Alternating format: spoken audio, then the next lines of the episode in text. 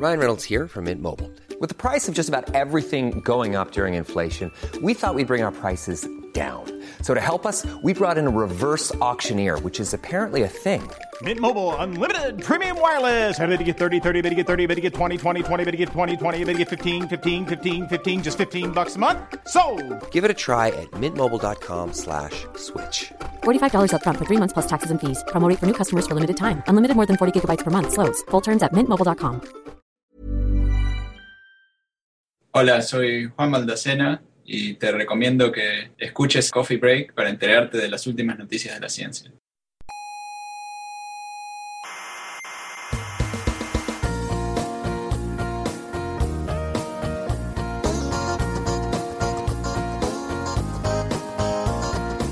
Aquí comienza Coffee Break, la tertulia semanal de la actualidad científica. Solventaréis hoy todas las dudas acerca del universo que se ha formulado la humanidad desde el principio de los tiempos. Ah, Pregunto. no, todas, todas, no. Oh, vaya tertulia.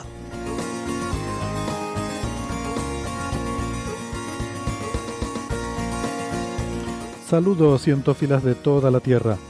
Hoy estamos de aniversario porque cumplimos el programa número 203, que es un número muy especial en hexadecimal. Eh, no, no es que sea un número redondo, pero sí que es especial porque es el Coffee Break número CB. Así que nada, para celebrarlo eh, teníamos que hacer alguna tontería, claro. Y lo primero que se nos ocurrió pues es coger y hacer el programa entero en, en hexadecimal. Así como los listados de código máquina de la micro hobby, ¿se acuerdan?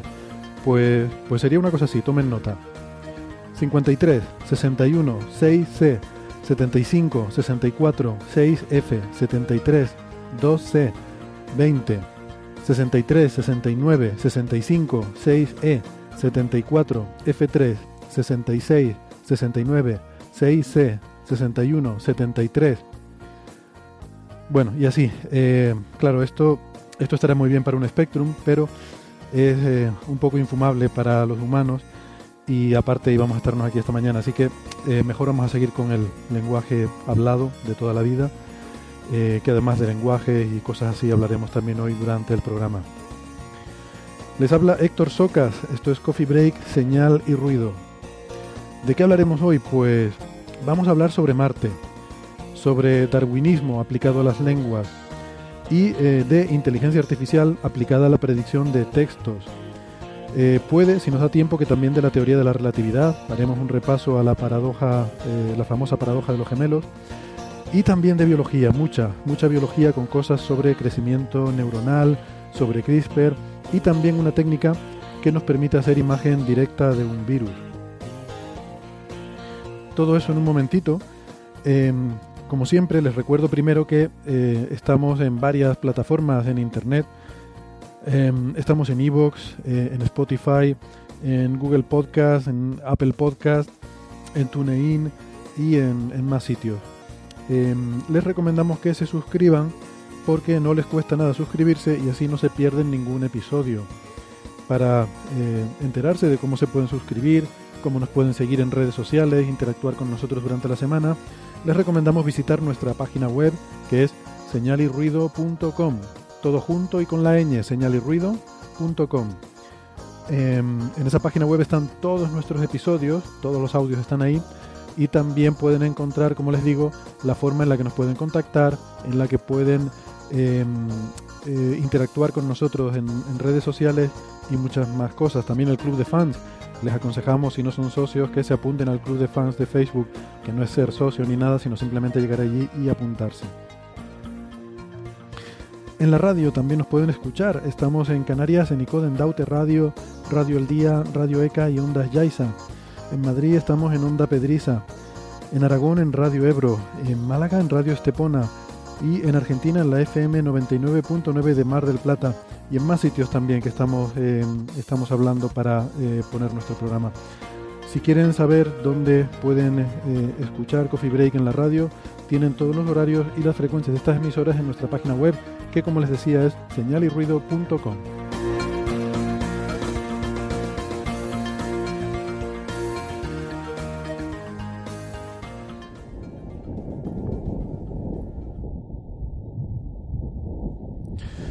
Estamos en Marte. Ahora, ahora les cuento, pero ha sido una semana complicada. Madre mía, la que hemos liado. Aquí en el hábitat Omega está conmigo Carlos Westendorf. Hola, Carlos. Hola, ¿qué tal? Mira que está lejos Marte. ¿eh? Joder, no, pensaba yo que, que esto fuera a llevar tanto. Y, y eso que vinimos rápido, todo, todo lo que se pudo, pero... Ahora les cuento porque es que tenemos fuera, eh, quiero ver cómo está el equipo del Away Team, que los tenemos trabajando por fuera. A ver, que alguien trabaje, ¿no? Alguien tiene que trabajar aquí, Sí, sí. claro. Yo me he tenido que quedar en el hábitat porque soy el jefe de la misión y tenía cosas que mirar y estar pendiente. Y lo que no sé qué haces tú aquí dentro. Yo cerveza. Cerveza, ¿no? Ya sabes. ¿no? Bueno, eso es importante. Hay que, Claro, hay que mantener la moral. Sí, sí, ¿no? Y ya sabemos, ¿no? Que se pueden cultivar papas en Marte, pero Claro. tenemos resuelta la comida, pero la bebida es el tema que falta más complicado, todavía. más complicado. Bien, bien. Pues eh, fuera tenemos a, a Sara Robisco, nuestra ingeniera informática. Hola, Sara. Hola, aquí me tenéis, cavando patatas. Sí. Tenemos también a Ignacio Crespo, que es nuestro médico de la expedición. Hola, Ignacio. Hola, ¿qué tal? Aquí pluriempleado, cambiando paneles. Sí, si alguien se pone malo o cualquier cosa. También Y, tendré que estar. Y tenemos también a, a Bea, eh, que es nuestra física de, de, de a bordo, porque físico, pues no que sé, porque hay que llevar carga también. porque aparte de gente útil, también una expedición de esta tiene que, tiene que llevar gente, gente de todo tipo. Hola, ¿qué tal, Bea? Hola, buenas. Aquí nada, revisando y supervisando los trabajos. A ver qué tal van. Eso se nos da muy bien a los físicos, eh, supervisar lo que, lo que hacen la gente, ¿no? los equipos y tal. Bueno, bueno. Eh, bueno, este sonido que yo no sé si les está llegando, hemos intentado cerrar todo lo posible, pero me da que igual se está colando algo de ruido por, el- por los micrófonos de ambiente que, que el, el viento marciano, ¿no? Esto es, esto es real, esto es un sonido... Esto es lo que se escucha en Marte ahora mismo. Estamos en el, el Sol 5360 de la misión del Opportunity. Sol, ya saben, todos los que eh, leen algo de ciencia ficción o ven películas de ciencia ficción, Sol es como se llama los días en Marte. Entonces, mira, Weston, suena una alarma por ahí. Creo que hay un pilotito ahí que está, ver, está encendido. Mira, a ver. Es- eso es la cerveza que se está pasando. Bueno, eso no, no puede ser. Cuidado con la levadura, que tenemos la que tenemos. ¿no? Sí, Aquí no sí. hay más.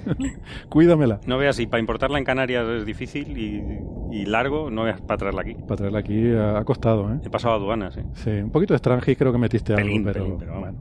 No, No, ahí, la- la- tener manga con Pedro Duque ha ayudado. También. Sí. Que ya, bueno. Que, como digo, el Sol 5360 de la misión del Opportunity. ¿Quién lo iba a decir? Que en principio venía para 90 soles, 90 días marcianos. Eh, 5360 días que lleva en este planeta. Y hemos venido en misión de rescate, hemos venido a buscarlo. Eh, queremos eh, averiguar qué ha sido de él y, rescatarlo de las manos de sus, de sus eh, captores que lo tienen cautivo en algún lugar de este planeta. Ha sido, ha sido difícil, no se los voy a negar, ha sido un dispendio económico muy grande, eh, nos ayuda mucho gracias al ministro de Ciencia, Pedro Duque, sus contactos en la Agencia Espacial Europea. Se ha montado una gran colaboración con la NASA, la Agencia Espacial Europea, porque nosotros no podíamos permitir que, eh, que Opportunity quedara abandonado a su suerte después de todos los servicios que nos ha prestado y que quedara en manos eh, enemigas. Así que hemos movilizado todo lo que hemos podido y bueno, hemos venido aquí en esta... Tú dices muchas cosas, pero yo no he visto el enemigo todavía. No, es que se esconden. Joder. O son pequeños. Se, muy se esconden. son, son pequeños. Hombre, el Opportunity es pequeñito, claro. Ellos abusan de, de lo que pueden, claro. Con el Curiosity no se han metido. Ah, es verdad. Mm. Más gordo. Ni con la Insight. Por, Mm. ahí no, por ahí no han aparecido. Por ahí espero que no. Ya. Eh, bueno, pues yo todavía estoy molido del despegue. ¿eh? Sí, sí. Todavía, eh, pf, las agujetas. Tengo una tendinitis aquí en el hombro que ya la, la tenía así un poco de antes y yo creo que. Claro, además había que venir muy rápido. A Marte normalmente se tardan meses en venir.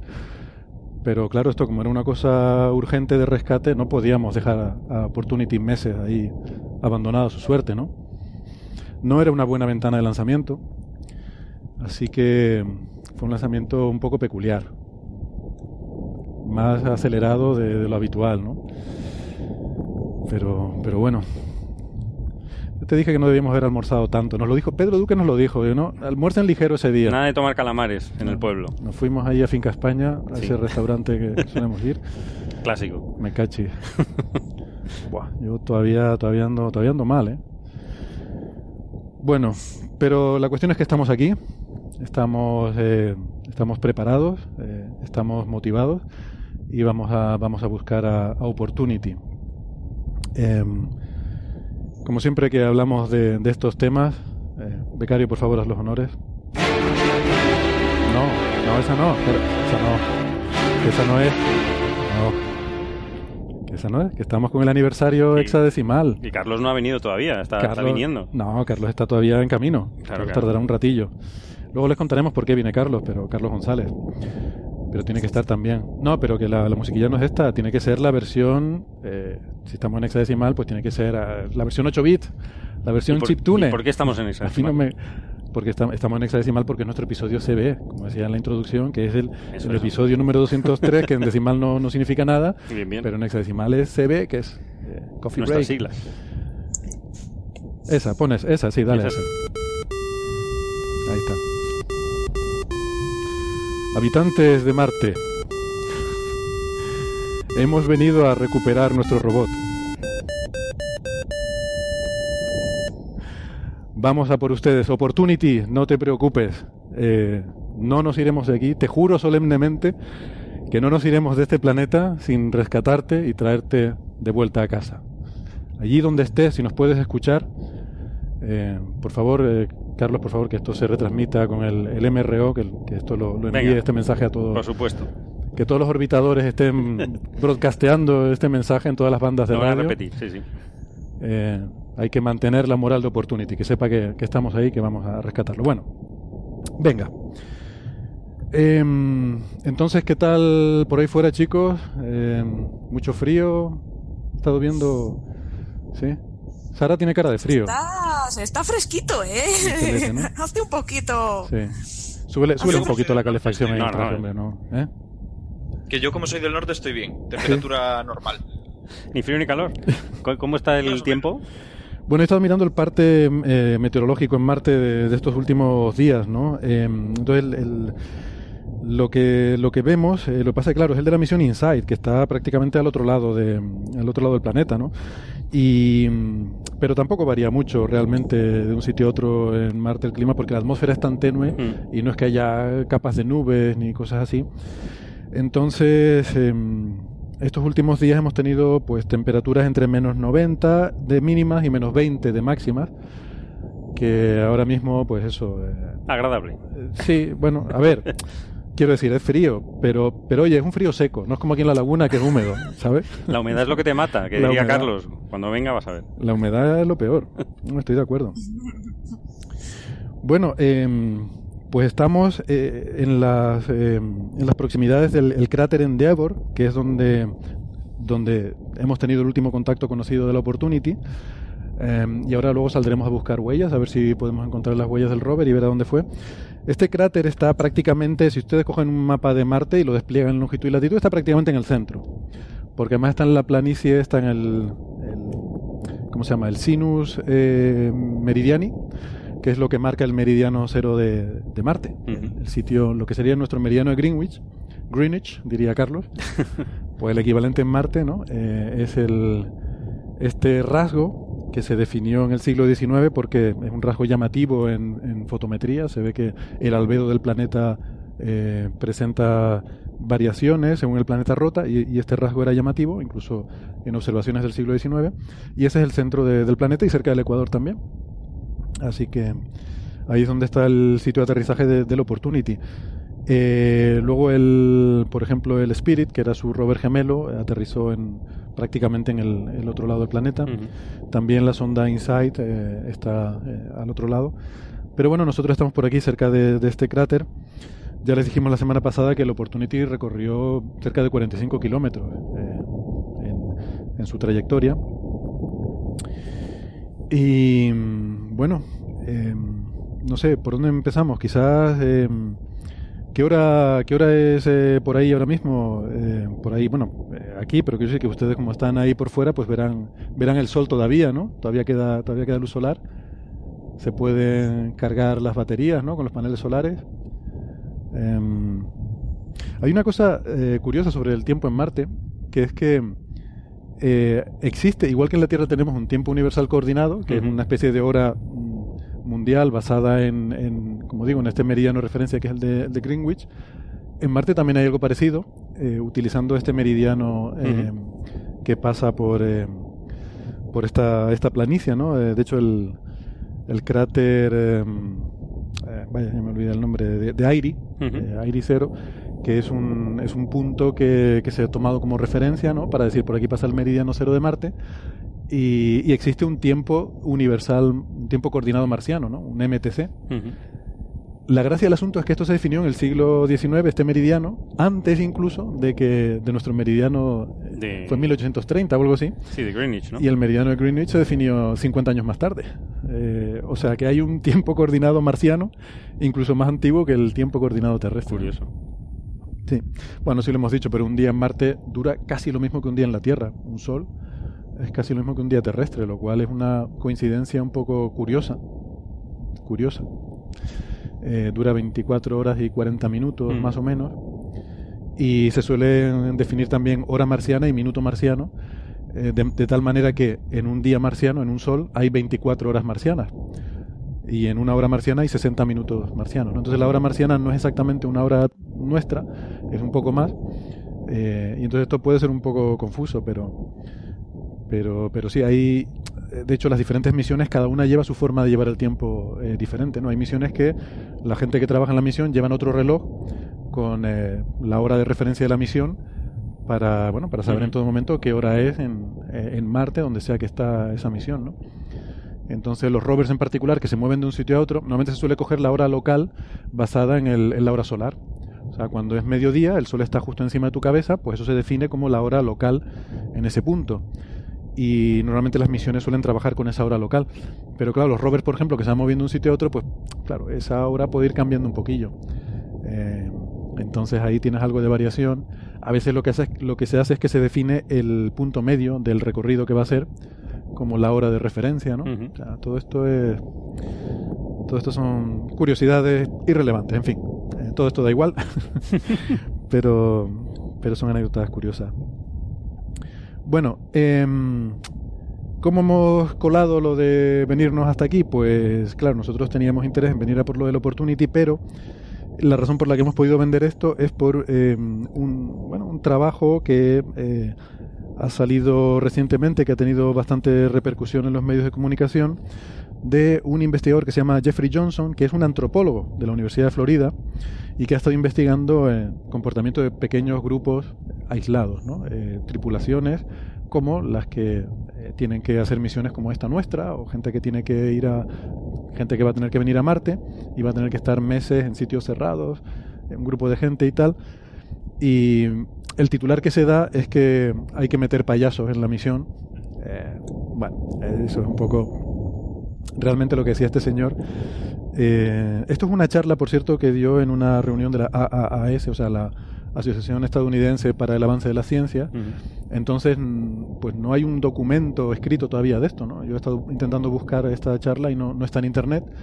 Entonces lo que tenemos son los informes de los periodistas que, la, que vieron la charla y que han escrito sobre ella.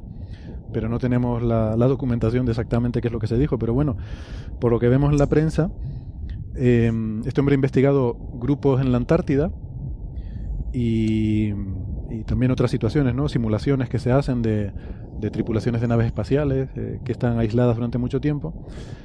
Y ha llegado a la conclusión de que tiene que haber una serie de papeles informales. O sea, no, no hace falta que venga alguien disfrazado con peluca y nariz de bola.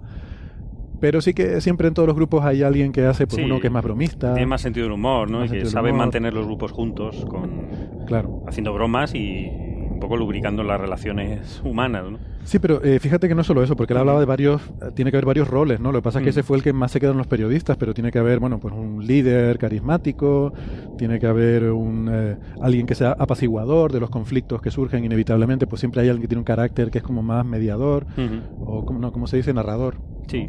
Tampoco. Relator. Relator, sí, perdón. Ya- es que no me quedo mucho con la terminología. Menos mal que nos hemos ido de la Tierra, porque te estaba poniendo la cosa Se está poniendo fatal. fatal. En España, fatal. Sí, en España está Como fatal. en otros sitios no te digo, pero Eh, la ventaja es que aquí vamos a estar tranquilitos. Aquí No- nada. No, nos vamos a enterar de noticias. De, nada, nada. Vamos a estar el tiempo que dure la misión. Y no nos vamos a independizar. No. Por, lo Por menos- ahora. Por ahora, por ahora. Luego ya veremos. Lo voy a ver. La República Independiente de Marte. Fíjate. Sí. En, en The Expanse a mí me, me molaban mucho los marcianos. Es verdad. Eran, eran muy agresivos. Sí, eso sí. Sí, pero fíjate, yo creo que el autor de The Expanse ahora mismo se ha equivocado, porque si hay que mandar gente cachonda, bueno, gente simpática y divertida a Marte, pues, jolín, Marte eh, en la serie no cuadra. Marte debería ser pues un festival del humor. Ahí todo el mundo haciendo chistes malos.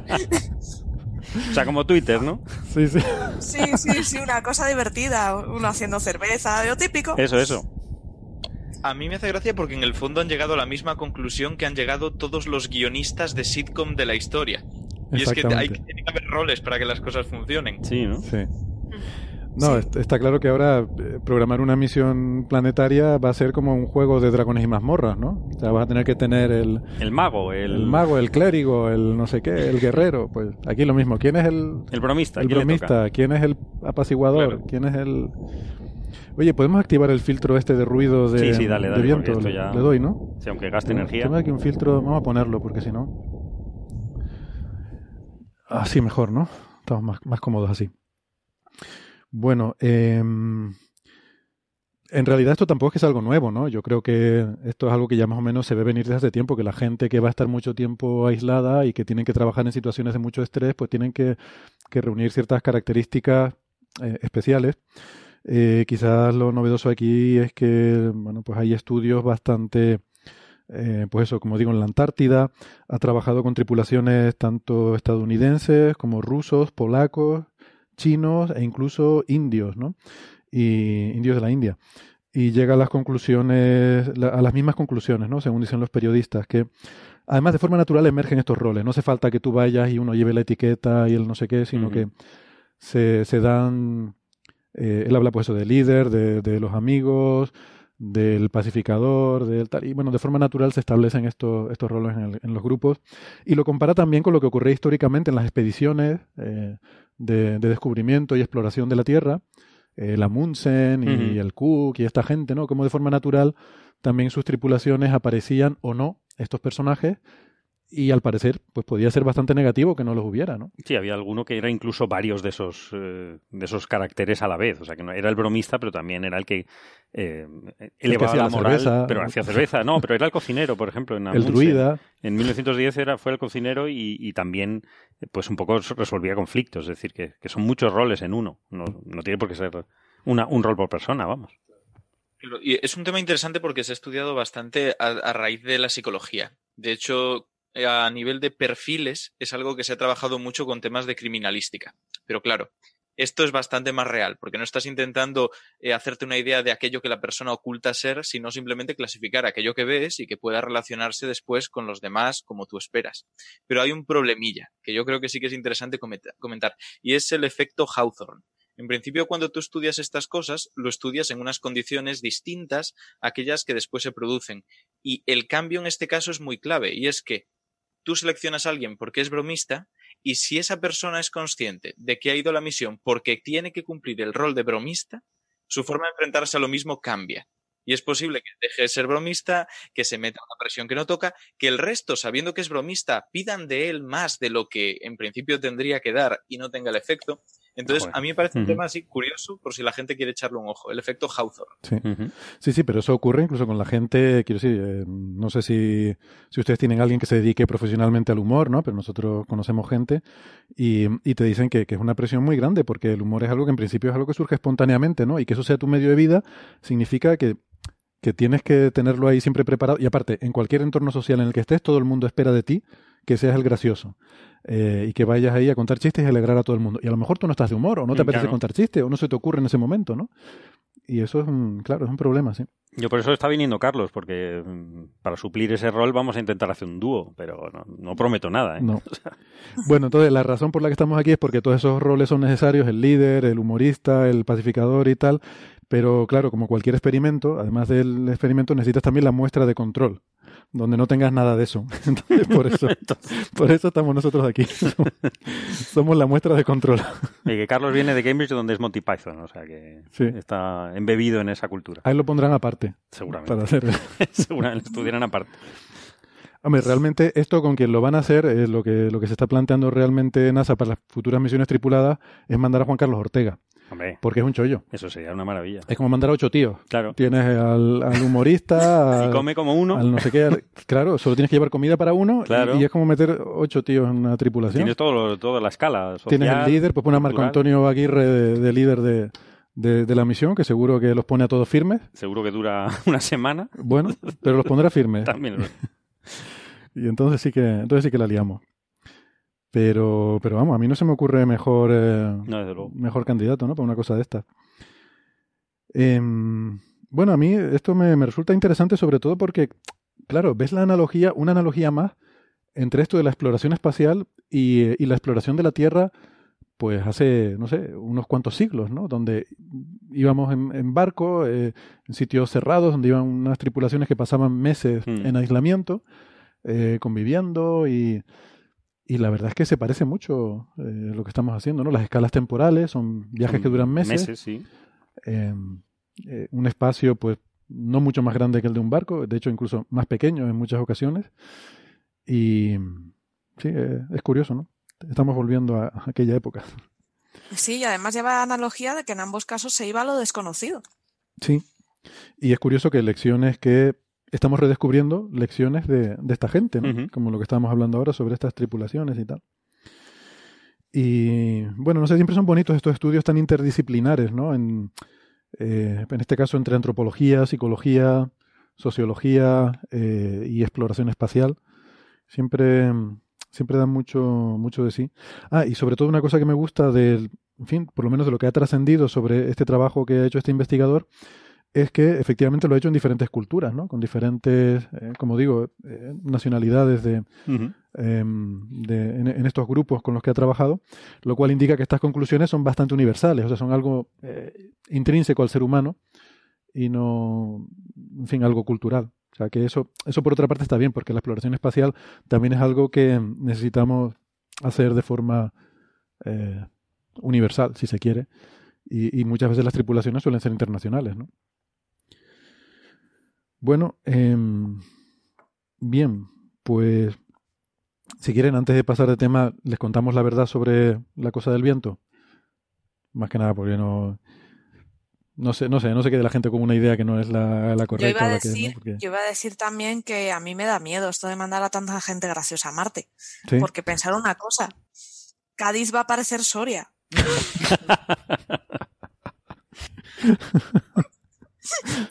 Es verdad. Vas a ir a Cádiz y vas a encontrar que no es ni Dios, que se los han mandado todos a Marte. Es verdad. Bueno, por, por otra parte, está bien porque eh, así no tendríamos que, que- Bueno, bueno, quizás sí. Iba a decir que aquí en Canarias no tendríamos que soportar ver en la tele esto de los carnavales de Cádiz como si fueran la, la octava maravilla del mundo eh, por todas partes en la tele y nosotros aquí en Canarias. Pero claro, nos, lo- nos lo traerían de Marte, que sería peor. Claro. Traerían, los carnavales de Marte, han empezado los carnavales de Marte. Mire qué chirigota tan estupenda. Y Hombre, ahí, habría, bueno, habría que traer las murgas de, de Tenerife, que son claro, buenísimas. hombre, ¿dónde va a parar? ¿Dónde va a parar una, también tiene- ¿dónde va a parar una chirigota comparada No, con una murga? También, es otra cosa. Ay. También van a venir las murgas, que, te, que lo sepas. ¿A Marte? Claro. Bueno, yo tampoco soy muy carnavalero, la verdad, o sea que a mí me, me- me da un poco igual todo esto, pero bueno. Y mm, vale, pues que mm, qué iba a decir yo así lo del que el- el- ese sonido que hemos estado escuchando, a mí me gusta mucho ponerlo porque realmente es, eh, es sonido de otro mundo, ¿no? Pero hay que matizarlo un poco porque no es sonido real. Eh, no tenemos micrófonos en Marte para captar sonido. Todavía lo tendremos, ¿no? Pero Hmm. de momento no. No, en las frecuencias audibles humanas no, ahora tenemos. De baja frecuencia sí, pero al oído humano no. Claro, entonces esto que hemos estado escuchando son señales captadas por, eh, si recuerdan, cuando hablamos de la sonda InSight, les hablamos de este, em, este sismógrafo tan sensible que lleva em, y que, que ahora mismo pues lo que está captando es la vibración del aire y, y esa señal, lo que pasa es que es de muy baja frecuencia, es de hercios, decenas de hercios, que ahí el oído humano prácticamente no llega. Es lo que te, te ponen típicamente, ¿no? Como el sonido de un subwoofer, ¿no? La gente que tiene en su casa un, un equipo de home cinema, pues el subwoofer es la, el, el elemento que reproduce esos sonidos de baja frecuencia que te dan una sensación, ¿no? De, de que algo retumba, pero no es realmente un sonido que, que puedes escuchar con el oído. Y, mm, entonces, por una parte, tenemos esa señal, que lo que esto es un, un audio que, que, publicó la misión InSight en el que cogían esa, esa señal del sismógrafo y la, la subían en frecuencia. Ellos dicen que la suben dos octavas, que quiere decir que suben la frecuencia un factor 4. No sé por qué usar la jerga musical, musical que así le da un poquito más de, color. de romanticismo. De romanticismo al asunto. Vamos, que han multiplicado por 4 la frecuencia para que sea una frecuencia audible por el oído humano. Y por otra parte también está mezclado ahí, el, esa, es la parte baja, ¿no? De, baja frecuencia que se oía. Y superpuesto estaba eh, la medida de eh, un sensor de presión atmosférica que también lleva la sonda que puede medir cómo varía la presión del aire, que eso es lo que es el sonido. Lo que pasa es que este sensor mide con una frecuencia bastante más baja que, la, que la que puede eh, percibir el oído humano. Estaba, em, o sea, este sensor puede, puede medir unos pocos hercios y entonces eso se ha multiplicado por un factor 100, esas frecuencias. O sea, se pasa 100 veces más rápido. Es como si lo pasáramos a cámara rápida, ¿vale? Entonces, al pasarlo a cámara rápida, eh, ya cae dentro de un rango que el oído lo puede, lo puede escuchar. Entonces, ¿es real? Sí, es real, pero no es realmente como sonaría el, viento de Marte. Eh, probablemente se parezca, pero, pero no será, no será La densidad es tan baja que, que tampoco puedes esperar grandes cosas, ¿no? Hmm. Sí, la densidad es muy baja, probablemente no. Tú me dijiste que esto estaba lleno de agua y está toda helada. Sí, bueno, el agua hay que sacarla, hay que coger la pala, pero nada, pero para eso está el equipo de fuera que ah, claro, Ahí lleva una pala, lleva una pala, ¿no? Eh, una pala, sí, sí. Y un par de, calefactores ahí para derretir. Sí, sí. Ahí, ahí. De, de radisótopo, ¿no? El, ten, cuidado con el radisótopo, ¿eh? el plutonio 238. No, no lo chupes. No que está calentito, sí, yo sé que da, da gustito así abrigarse con él, pero no. Mira, hagan una pausita, paren, paren un ratito de trabajar, venga, que los veo ahí cansados. Pónganse la sombrita, que ya saben que en Marte la, la radiación solar. es un poco fuerte, sí. que parece que no, pero está picón el, el sol. ¿eh? aunque no hay nubes. Está picón, que ya sé que hace fresquito y no se nota, pero ¿te han puesto crema? Sí, sí. sí. bueno, pues nada, eso lo del viento. Vale, entonces, ¿qué les parece si cambiamos de tema y hablamos un poco sobre, sobre idiomas? Porque claro, cuando nos encontremos estas criaturas que han secuestrado la Opportunity, tendremos que intentar comunicarnos de alguna forma, que yo no, no sé muy bien cómo. Y, los idiomas, pues, em, eh, tienen una cosa curiosa, que es que se parecen a los seres vivos, en el sentido de que eh, tienen una, hasta un cierto comportamiento darwiniano, ¿no? O sea, los idiomas evolucionan, se extinguen, eh, van sufriendo mutaciones y van cambiando a lo largo del tiempo. Entonces, mm, se pueden considerar casi como, como una especie, ¿no? Hay una biodiversidad idiomática entonces, Bea nos había enviado un, trabajo interesante de, unos investigadores. De, el primer autor se llama Ricard Soulé, de la Universidad de Pompeu Fabra de Barcelona, em, con otros dos colaboradores, que se titula Diversidad, competición, extinción, dos puntos, la ecofísica del cambio de las lenguas. Y a mí la palabra ecofísica me ha dejado, mm, me ha dejado alucinando. ¿Qué, ¿Qué significa esto? Pues eh, básicamente aplicar conceptos de, ecología pues al estudio de, sistemas complejos. Y, bueno, es, la verdad que es, una disciplina eh, bastante, bastante interesante y, productiva, ¿no?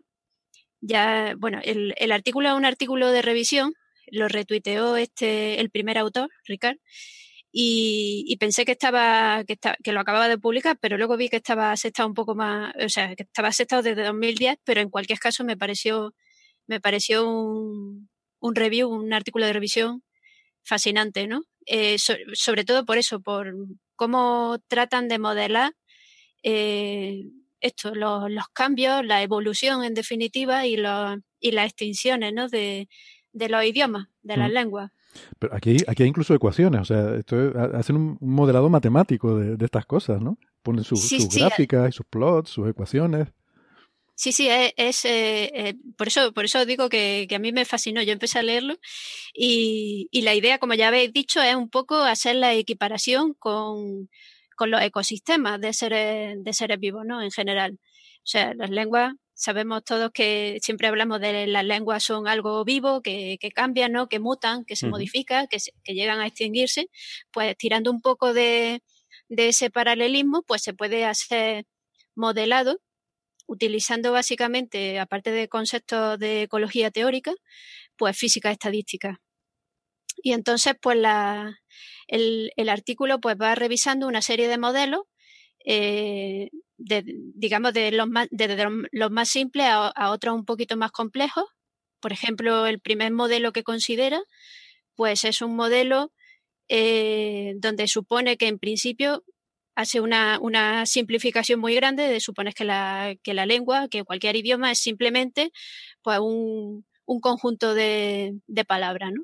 Y entonces, pues, cómo se van asimilando palabras, eh, cuántos hablantes se, van adquiriendo, ¿no? A tu propio idioma, pues hace que, un idioma pues llegue, llegue a, sobrevivir o llegue a extinguirse, ¿no?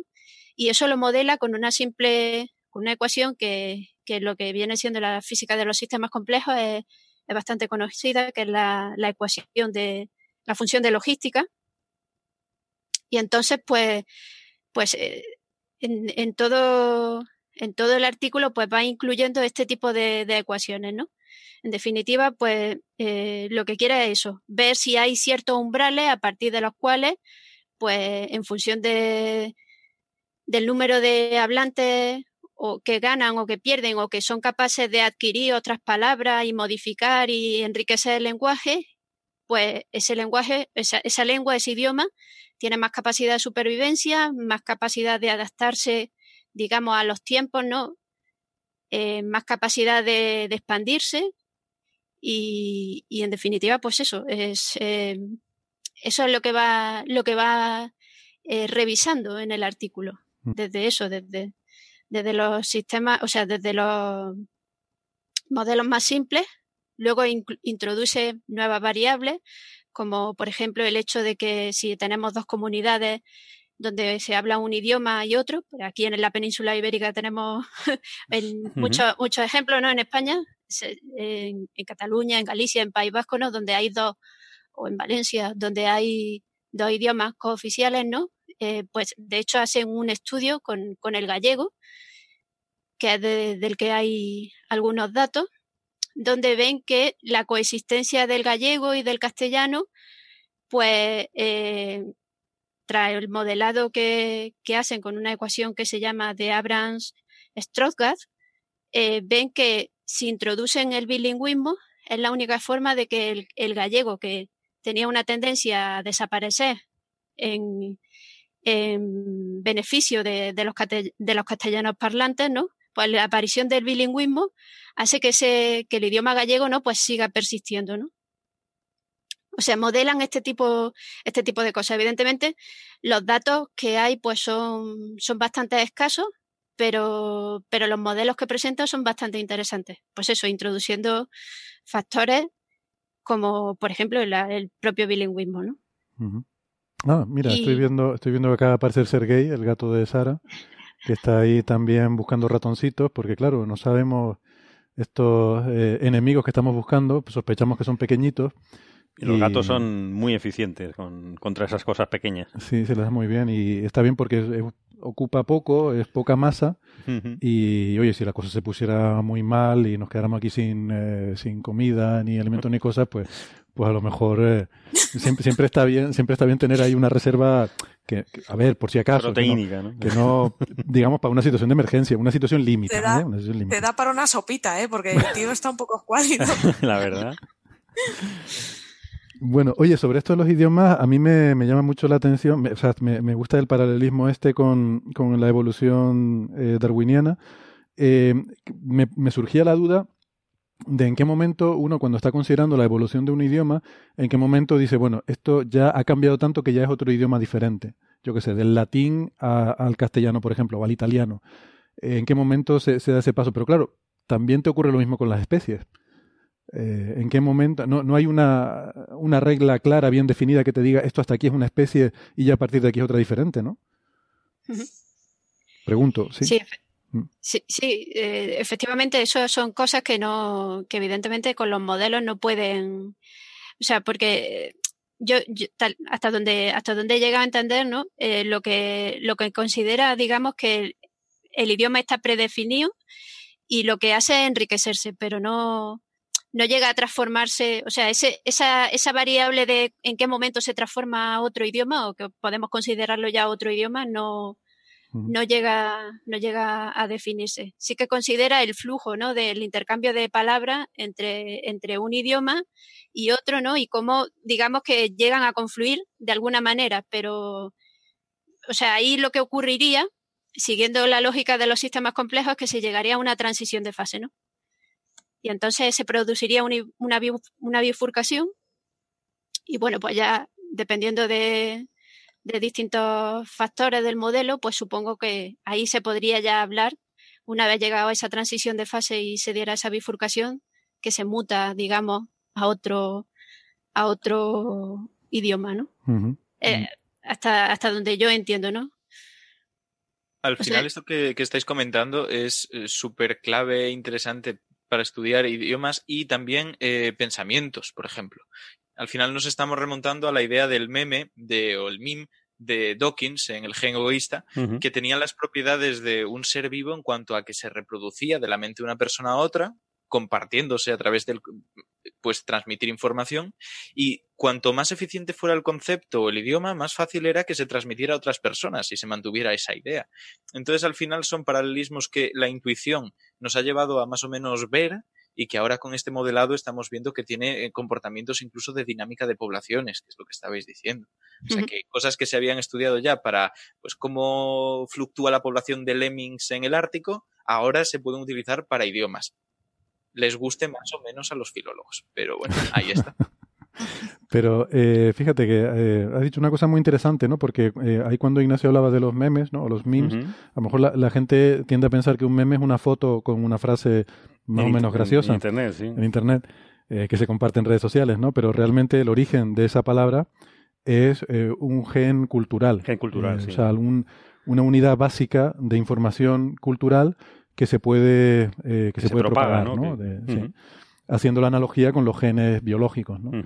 Eh, luego, que se puede heredar también, claro. Que se puede heredar. De una generación a otra. Claro. Puede mutar, puede variar. Exactamente. Luego ya de ahí cómo pasó eso a poner una foto de alguien famoso con una frase, no, no tengo muy claro cómo pues, se dio ese paso, pero... En principio porque se vuelven virales. Entonces son un ejemplo bastante claro. Tú tienes una foto que es un concepto. Por ejemplo, en la que sale un chico caminando de espaldas con su pareja y mira hacia atrás a otra chica. Esa es el meme base. Y en función de eso, la gente cambia algunos conceptos pone frases diferentes y las frases que más triunfan son las que más se acaban reproduciendo. Entonces es como una adaptación de la imagen al chiste completo y bueno, tiraba por ahí, la verdad. El, origen era interesante. No, y, culturalmente, hay, por ejemplo, Los Simpson es algo que lleva tantos años que ya lo, estamos heredando de generación en generación. O sea, todo el mundo sabrá lo que son Los Simpson cuando nos lo estén emitiendo. O sea, Mm, es, es, un, es un concepto cultural que, se, que, se, que perdura, ¿no? Que, que tiene un mensaje, más o menos. Y el señor Barnes pues seguirá saliendo cuando, digamos, excelente, pues saldrá ese, ese meme, lo tendremos en la cabeza, ¿no? Sí, quizás el análogo con nuestra generación, yo, hay una serie de la que suele, se suele hablar mucho, que yo no llegué a verla, creo que es una serie muy antigua, que es I Love Lucy. No, bueno. Debe ser una serie muy antigua en la televisión estadounidense. Sí, yo eso blanco y sé negro. Que eso no lo llegamos a ver nosotros, pero es algo que todavía, de lo que todavía hoy se habla, ¿no? Eh, en determinados contextos, en, determinadas situaciones, ¿no? Porque, por ejemplo, como tal cosa de I Love Lucy se suele usar como ejemplo para ilustrar algún tipo de contenido cultural.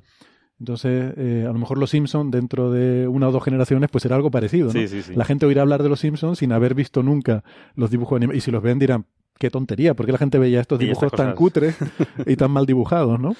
Que parecen dibujos de niños o algo así. Vale. Pues, pues muy bien, pues está muy guay esto. Me gusta que hay una figura eh, en este paper, a ver cuál es, la figura la figura 1, que tiene una foto de unos robots al lado. O sea, hay un plot, tiene el panel, el primer panel es un, plot, ¿no? una figura eh, que dibuja, que representa unos datos, y luego al lado hay un dibujo de unos robots.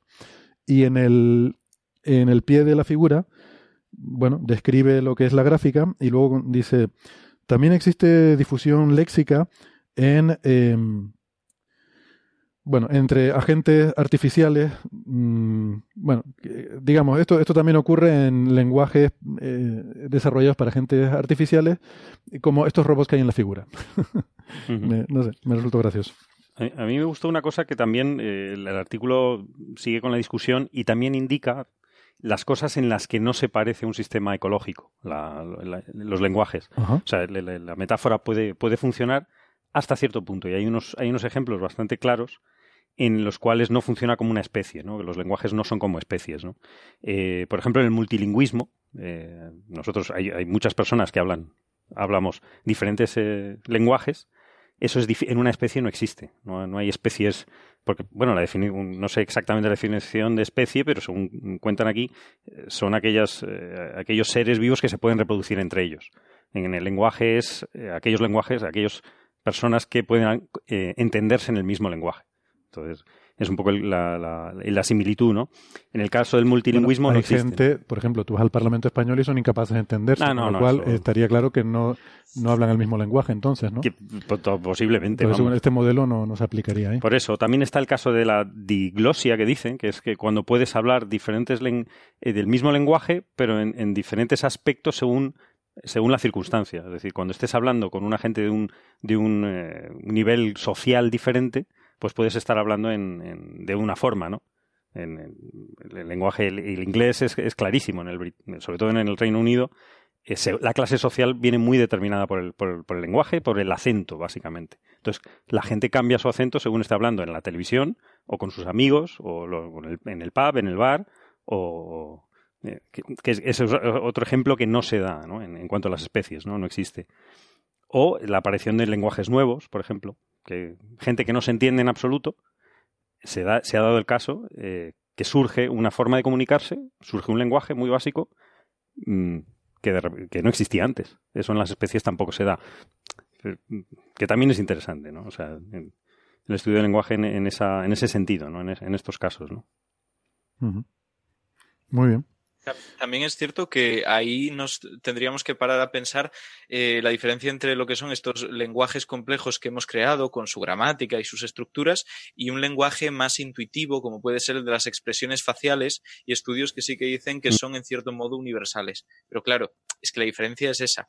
No que tengamos un lenguaje separado e ininteligible entre ellos, sino que hemos desarrollado algo que está por encima en complejidad y que tal vez intrínsecamente a esa complejidad y a la expansión que ha habido el ser humano por todo el planeta sin tener contacto unos con otros en muchos aspectos, es inevitable que se desarrolle esa característica. Vale. Bien. ¿Algo más, Bea?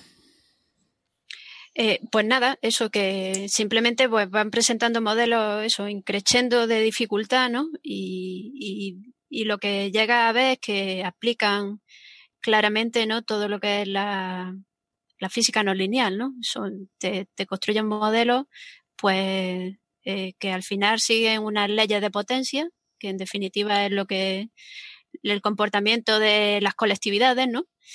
Y, bueno, es bonito, ¿no? Encontrar que por debajo de ciertos umbrales, pues los idiomas se extinguen, a partir de ciertos umbrales la heterogeneidad, ¿no? Pues eh, es importante, ¿no? En fin, es la forma de, sobrevivir, ¿no? Consideran variaciones espaciales, es decir, que los, hablantes de una zona salgan y se distribuyan por las distintas geografías, ¿no? En fin, tiene una, serie de, variables que, hacen los modelos bastante, bastante interesantes. Y, bueno, simplemente por, por, terminar, ¿no? Un poco, eh, eh, que me ha llamado la atención hay un caso, un caso llamativo que, citan, creo que en la discusión del artículo, eh, de que en Nueva Guinea, que contiene aproximadamente un 0,1% de la población, pues eh, tienen un 13% de, de idioma, de idioma hablado sobre, sobre el total de, de idiomas que existen, ¿no? que son en torno a unos 10.000 idiomas se calcula que, hay en el mundo, ¿no? Pues en Nueva Guinea se condensa un 13%, ¿no? De, esos, de esos 10.000 idiomas. Y, la explicación que dan es que eh, debido a la geografía de, esa región, ¿no? Pues eh, hay hay sitios que se pueden aislar perfectamente y entonces las comunidades desarrollan sus propios, sus propios idiomas, ¿no? Pasa un poco como con la biodiversidad, ¿no? Que en sitios así aislados, como en Australia, ¿no? Las especies, sí, como en Australia, en Oceanía en general. Claro. Exacto.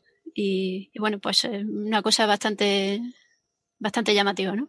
Y que lo, y que lo pueden reproducir con, con los modelos estos y también pasa un poco lo contrario, que en zonas donde no hay una orogenia muy marcada, unas grandes montañas, a veces cuesta saber dónde acaba un idioma y empieza otro por mucho que cambie el país, que es el ejemplo de Noruega.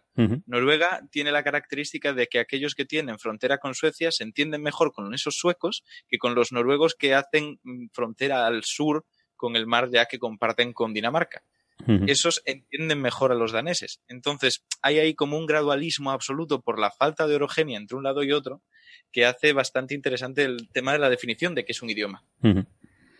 siempre en esos, sitios donde hay bordes entre el dominio de un idioma y el otro, siempre hay, bueno, Suiza es el ejemplo paradigmático. Eh, Suiza, pues por un lado se habla en alemán, por otro se habla en italiano y por otro en francés. O sea que ahí tienes, el, el país es un poco irrelevante, ¿no? Lo importante es la, quizás la situación cultural las conexiones ¿no? entre las diferentes poblaciones, eh, con quienes están más conectados, porque es como se transmiten los idiomas, o por lo menos como tradicionalmente se transmitían los idiomas. Hoy en día ya quizás las comunicaciones tecnológicas son las que realmente transportan los idiomas, más que, más que, el, eh, más que la geográfica. Y bueno, eh, estoy viendo que estamos perdiendo la conexión con el MRO, el Mars Reconnaissance Orbiter, que nos, ha sobrevolado. claro, va, tan rápido que no. Entonces nos vamos a quedar en silencio de radio durante hasta que vuelva a pasar. Eh, así que si nos están escuchando por la radio, em, se va a cortar la, comunicación en este momento, pero nosotros vamos a continuar la grabación, que la pondremos en internet para que luego se difunda eh, por medios digitales, ¿no? Total, que si nos están escuchando por la radio, les invitamos a que si quieren escuchar el resto del programa, eh, nos, escuchen en la versión extendida en Internet. Eh, y si no, pues nos despedimos hasta la próxima semana. Si, si están escuchando la versión de podcast, no toquen nada, que ya volvemos. Hasta ahora. Hasta ahora. Hasta luego. Hasta luego.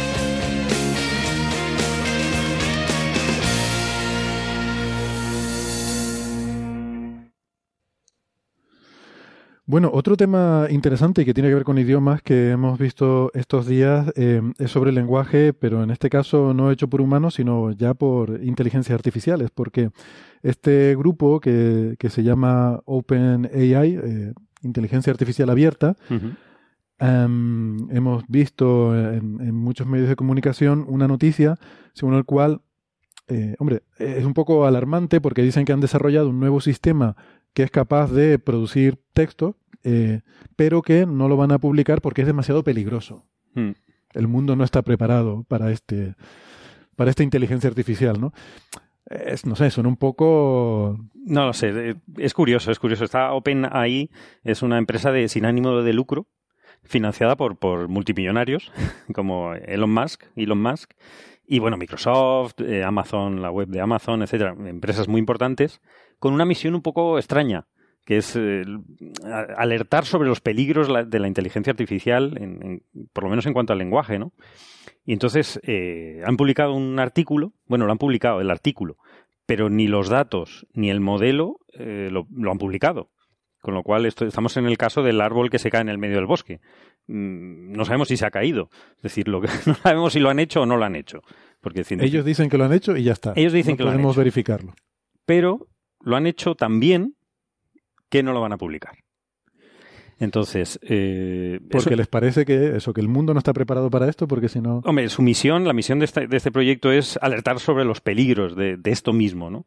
Bueno, yo tengo entendido que es hacer desarrollos abiertos de inteligencia artificial para que sea para todos, ¿no? O sea, que no sea que lo de la inteligencia artificial no esté en manos de unos pocos. Sí, de hecho, sino que haya una. Ellos explican eh, cómo lo han hecho, pero no están publicando exactamente los detalles, ¿no? Ellos han, cogido eh, bastante texto de, internet, ¿no? Como 40 mm. gigas. Bueno, quizá explica primero lo que han hecho. Sí, un poco eso, ¿no? Han cogido una, unos, una serie de, una base de datos eh, curada, ¿no? Es decir, un, no, no datos así a lo bestia de, páginas web, sino que han cogido datos escritos por humanos en, en Internet, que no es tan fácil de, encontrar, eh, porque hay también datos que supone que lo escriben bots o no, o no se está claro, ¿no?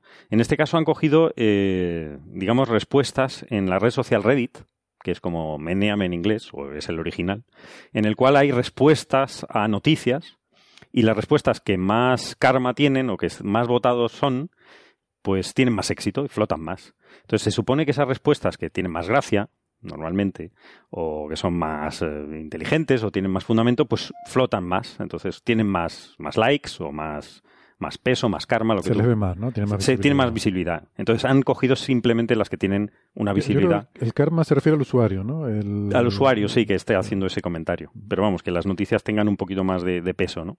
Entonces han cogido eh, esa, esa, información y han quitado la Wikipedia, por ejemplo. ¿Por qué? Porque es curioso porque todo el mundo que hace cosas con inteligencia artificial usa la, Wikipedia, como fuente de... En parte por eso, en parte por eso, para no estar mediatizados por otros experimentos, y en parte porque lo, todo el mundo sabe, la Wikipedia es como una base de conocimiento universal que todo el mundo se da por sabida, o sea, es decir, no, quizá no aporta demasiado en este contexto, que es, curioso, pero querían, querían un poco eh, separarse de, ese, de ese tipo de experimento, ¿no? y eh, aplicándolo a este, a un, a un gran conjunto de, datos que no lo van a, no lo van a publicar. No lo van a publicar. Han publicado un, subconjunto de datos. Eh, le han aplicado inteligencia artificial en diferentes capas, ¿no? De deep learning. Y entonces eh, lo, estaban intentando predecir, dado una frase, predecir la, la palabra siguiente que es una cosa muy útil en los correctores eh, de estos de, móvil, del móvil. A escribir y va proponiendo la siguiente palabra. Que, nunca acierta. En mi caso es un, un horror y pone siempre las palabras que no estaba eligiendo. Pero eso es porque tú eres muy raro. Yo, que siempre, yo que siempre escribo lo mismo, enseguida me lo va. Nunca, lo consigo. Eso me recuerda a la última actualización de, de Google Mail, de, de Gmail, que ahora cuando escribes un correo te aparece sombreada la siguiente palabra. Ahí predice lo que vas a decir. Y si tú vas pulsando tabulador, te escribe un texto. Sí, un texto, sí. Y hay gente que lo usa en Twitter para hacer tonterías. Es decir, pon estas palabras y empieza a darle al tabulador a ver qué te sale. Salen cosas, una locura, pero bueno. Depende también de lo que hayas escrito tú antes, ¿no? Eso es, ahí estás tirando de, teclado predictivo de, tu dispositivo. Pero no, no, de, de Gmail para el correo el otro día estuve haciendo experimentos con él. Es bastante curioso. Porque escribe con sentido. O sea, te va sugiriendo cosas. Sí, yo, a veces le doy al tabulador, lo confieso. Al tabulador, yo, siempre le doy al, corrector para corregir la palabra porque no era la que yo quería. Yo, claro, es que una cosa es en el móvil. A ver, eh, yo creo que es más útil en el móvil. Yo, por lo menos, yo no soy como los millennials que son capaces de escribir el Quijote en un móvil. O sea, a mí me cuesta horrores escribir en el móvil. Eh, pero con, un teclado físico ya sí soy feliz, ¿no? Ahí me, me explayo. A veces tardo más, eh, cuando estoy con un teclado, mm, tardo más en, en, mirar qué es lo que está proponiendo que en escribirlo directamente, pero con el móvil sí que es verdad que me viene muy bien la ayuda de que me vaya proponiendo cosas y yo irle dando, yo irle dando ahí pom, pom, pom. Y... Sí, pero también es peligroso, porque hay veces que tú, eh, no sé si habéis probado a usar los teclados deslizantes. sí. claro. Vale, pues tú deslizas, generas tu palabra, todo muy bien. Pues a lo mejor tú has terminado una frase, puntúas, continúas, y lo que va del punto para atrás, te lo empieza a cambiar. Y a mí me ha pasado que me ha cambiado textos en, palabras en textos. Es que no era interesante lo que estabas escribiendo, claro, obviamente. bueno, pero esto es una cosa diferente, ¿no? Va, en ese sentido. Va en ese sentido y es muy interesante porque hay una. De hecho, empezaron a entrenarlo con, estos textos y, con ese fin. Pero luego lo estaban aplicando eh, a pruebas que no tenía, que no para los cuales no estaba entrenado, porque normalmente todos estos sistemas los entrenas para un fin específico. Y lo han hecho, le han hecho pruebas a este mismo sistema, una vez, una vez entrenado con, esta, con estos datos que no, no, han publicado y con este método que no han publicado, pero que dicen que funciona demasiado bien, y le han hecho pues hacer cosas como eh, escriben una frase y dice completa tú el texto.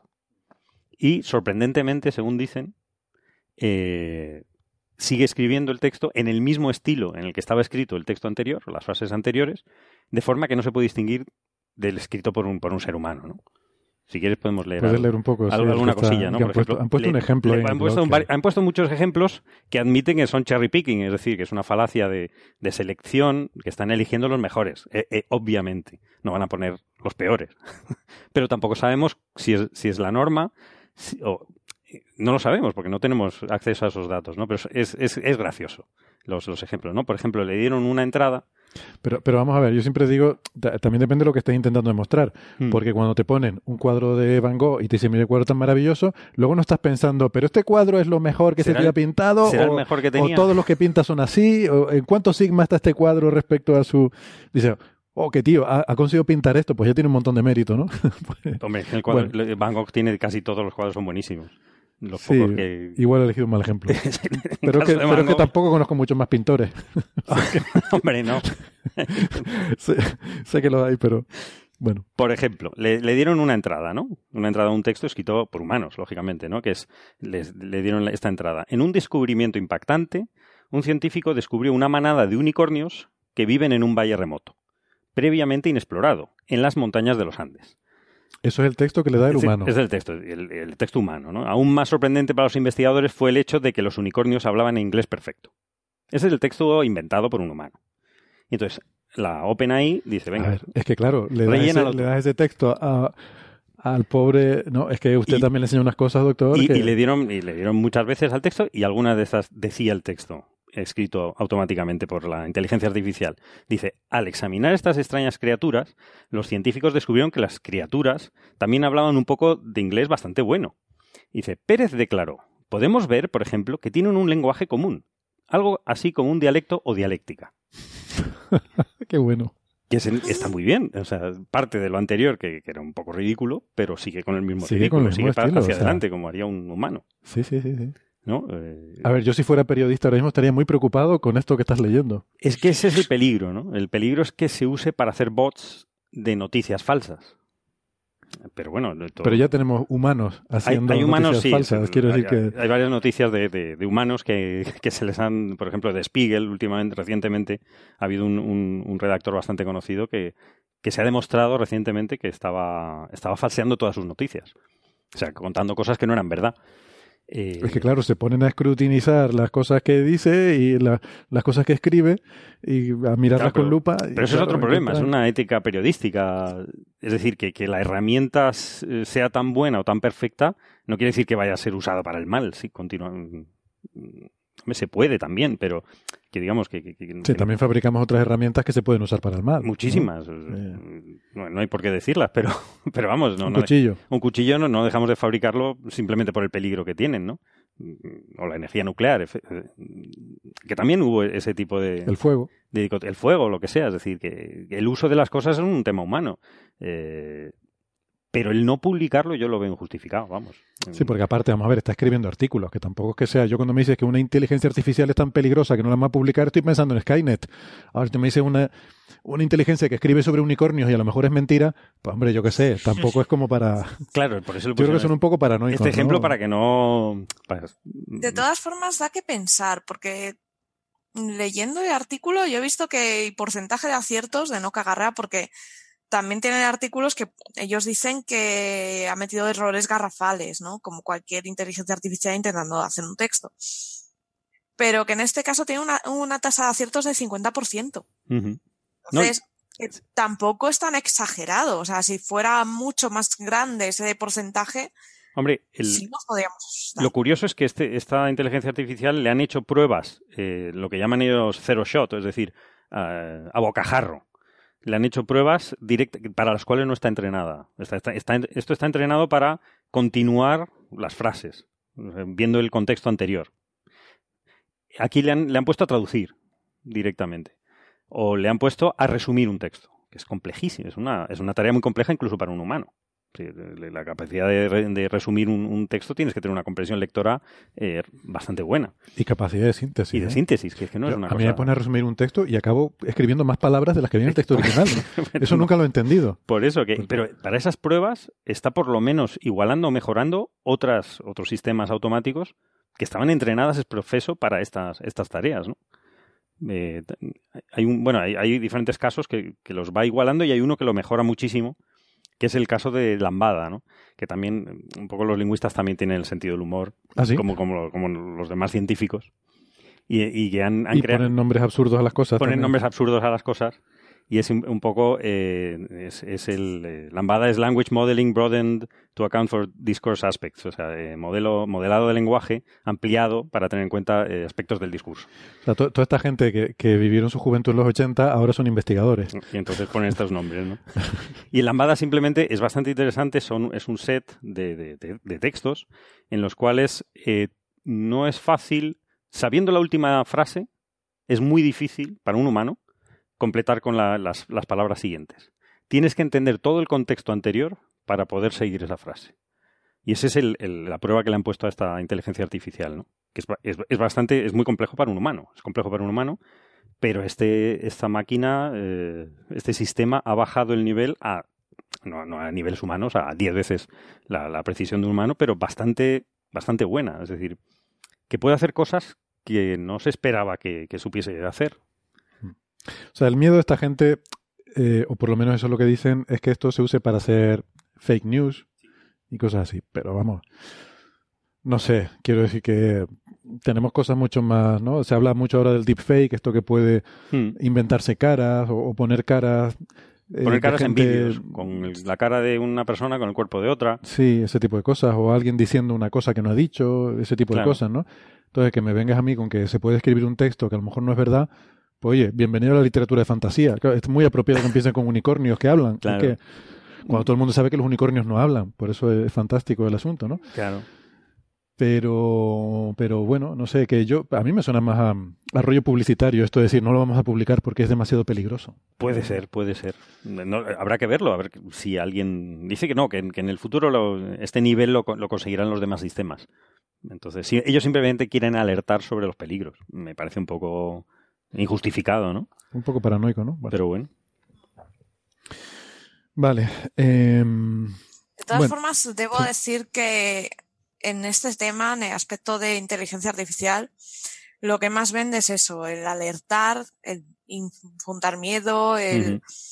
Y eso no. Hay ahora una especie de moda, ¿no? De cuanto más catastrófico sea artículo, si lleva inteligencia artificial, públicalo porque más clics va a tener y eso está tirando mucha arena sobre la gente que está desarrollando sistemas de inteligencia artificial. Sí, hombre. Y en este caso uno de los patrocinadores es Elon Musk, que es precisamente lo que él decía, que las máquinas nos van a dominar y cosas muy extrañas. A ver, yo lo que sí creo que hay que tener claro es que esta máquina, por ejemplo, que se inventa textos, no conectarla a los hilos de misiles del ejército, ¿no? Y pero ninguno. hemos visto no conectarlo ninguna máquina al hilo de misiles. Bueno, pero esta en particular que tan peligrosa es, porque lo, mismo podría empezar a, disparar falsedades por todo el mundo, ¿no? Em, pero, pero no sé, se me ocurren, se me ocurren cosas más peligrosas en el día a día que, todo es según cómo lo uses, es el uso que le demos los humanos. La herramienta en sí no es Hombre, buena suena, y suena a cosa divertida. O sea, el peligro de esto puede ser que empiece a poner la gente en Twitter, como dices tú, pues estos juegos de ahora cojo la maquinita y la pongo a hacer un cuento de y no se, y se notaría la diferencia. Y se, nos, llene Twitter de esto. ¿no? A lo mejor mejora Twitter. Es que Igual es la cosa. Internet ya es como tememos que sea el mundo con esa inteligencia artificial. claro, o sea, no, hay, no hay cambio. No hay nada. O sea, no hay que tener miedo. de hecho, yo veo a la evolución de poner a los monos con máquinas de escribir. Sí, es más rápido simplemente. Sí, sí, y más efectivo. Bueno, oye, em, eh, chicos eh, del, eh, del, Away Team, em, ahora mismo, ahora mismo se está poniendo el sol en, en Marte, en, en Marte, en, en, la, en el cráter Endeavour. Así que supongo que podrán disfrutar ahí la vista, ¿no? Mirando hacia el oeste del el ocaso azul, cosa azul el, ese, cielo azul marciano. Tan extraño. Tiene que ser espectacular. Siento envidia ahora mismo de no poder estar ahí fuera disfrutando del espectáculo. Es muy bonito, pero está bajando la temperatura y no veas. Hace mucho frío. Ahora sí empieza a hacer frío, sí. Sí, sí. sí, Tengo los pies helados. Bueno, acérquense al Radio Isoto porque no hemos terminado. Mira, encuentren, busquen, busquen huellas del Opportunity o algo. Llevamos aquí, se nos va el tiempo y, no, no han encontrado nada. Vaya, a ver si encuentran huellas del rover. Venga. Eh, a mí me ha mordido de tobillo algo. no sé, el gato. Va a ser el gato. Que se haya sacado la escafandra o puede algo. ser. Ostras, qué susto.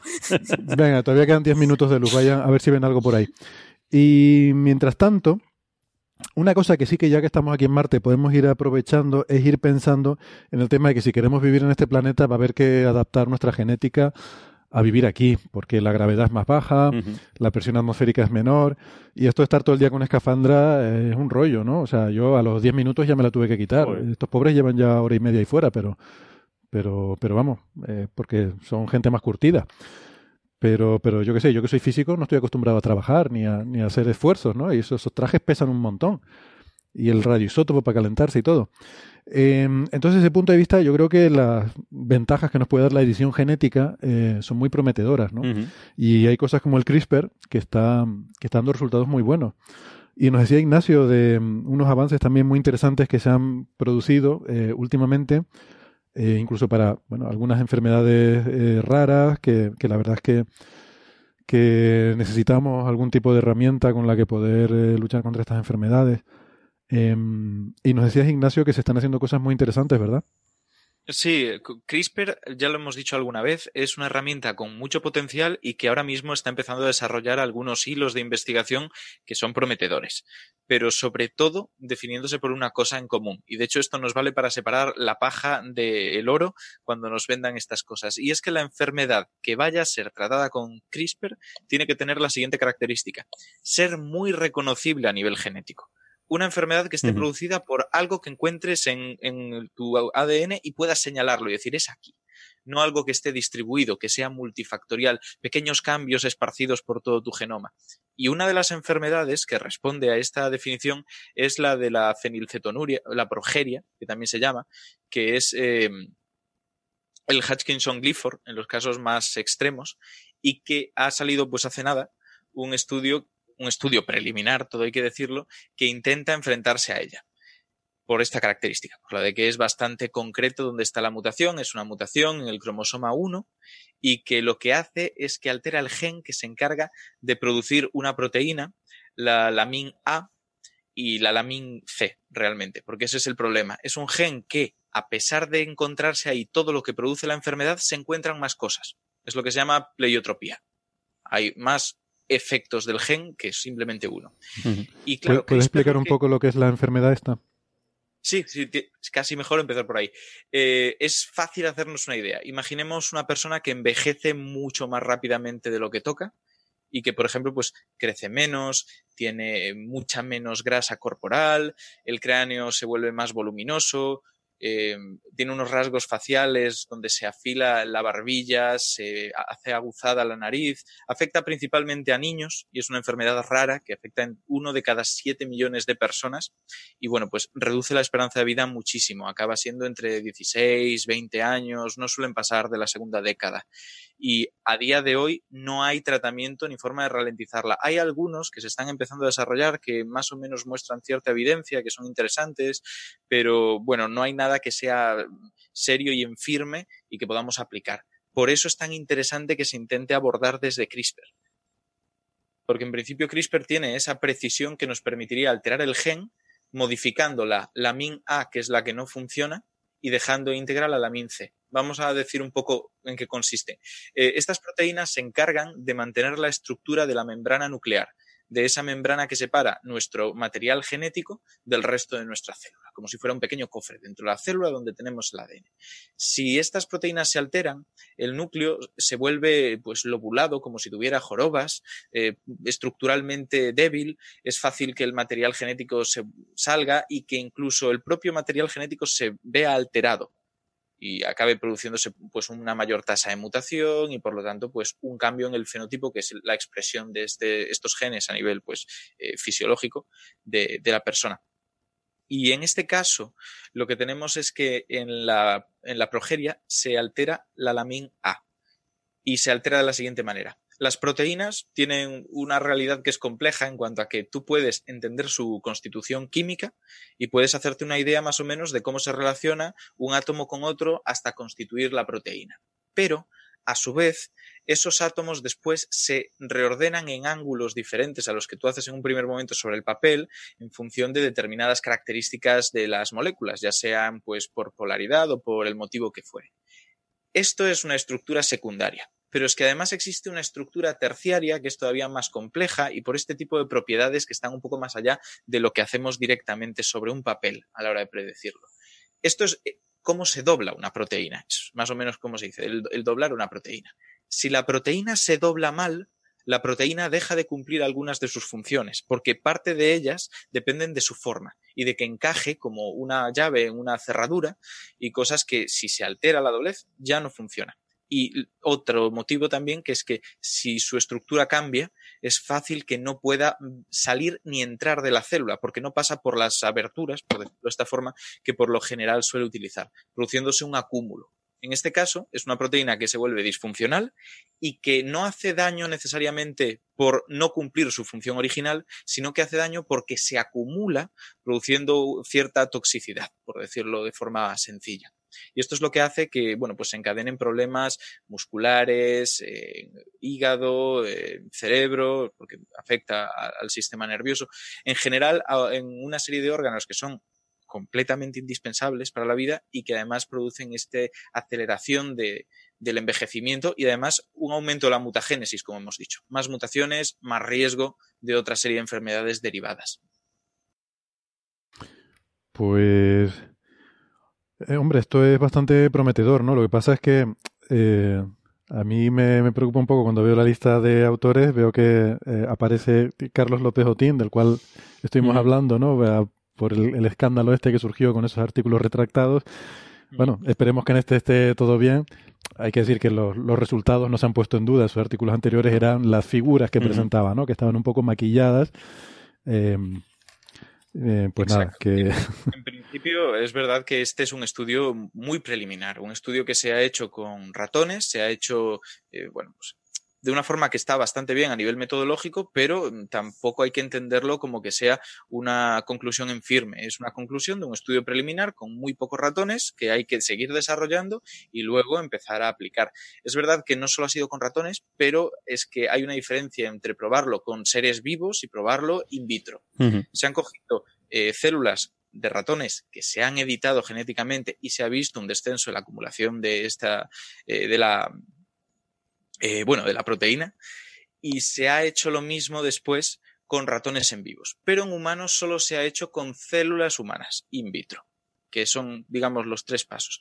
Y en este último es verdad que se ha visto que hay una menor cantidad de células que hayan sido cambiadas por el tratamiento, que hayan sido corregidas, también porque partimos de una población celular mucho mayor, y por lo tanto, en consecuencia, también se ha visto que el descenso en la acumulación de, la proteína es menor.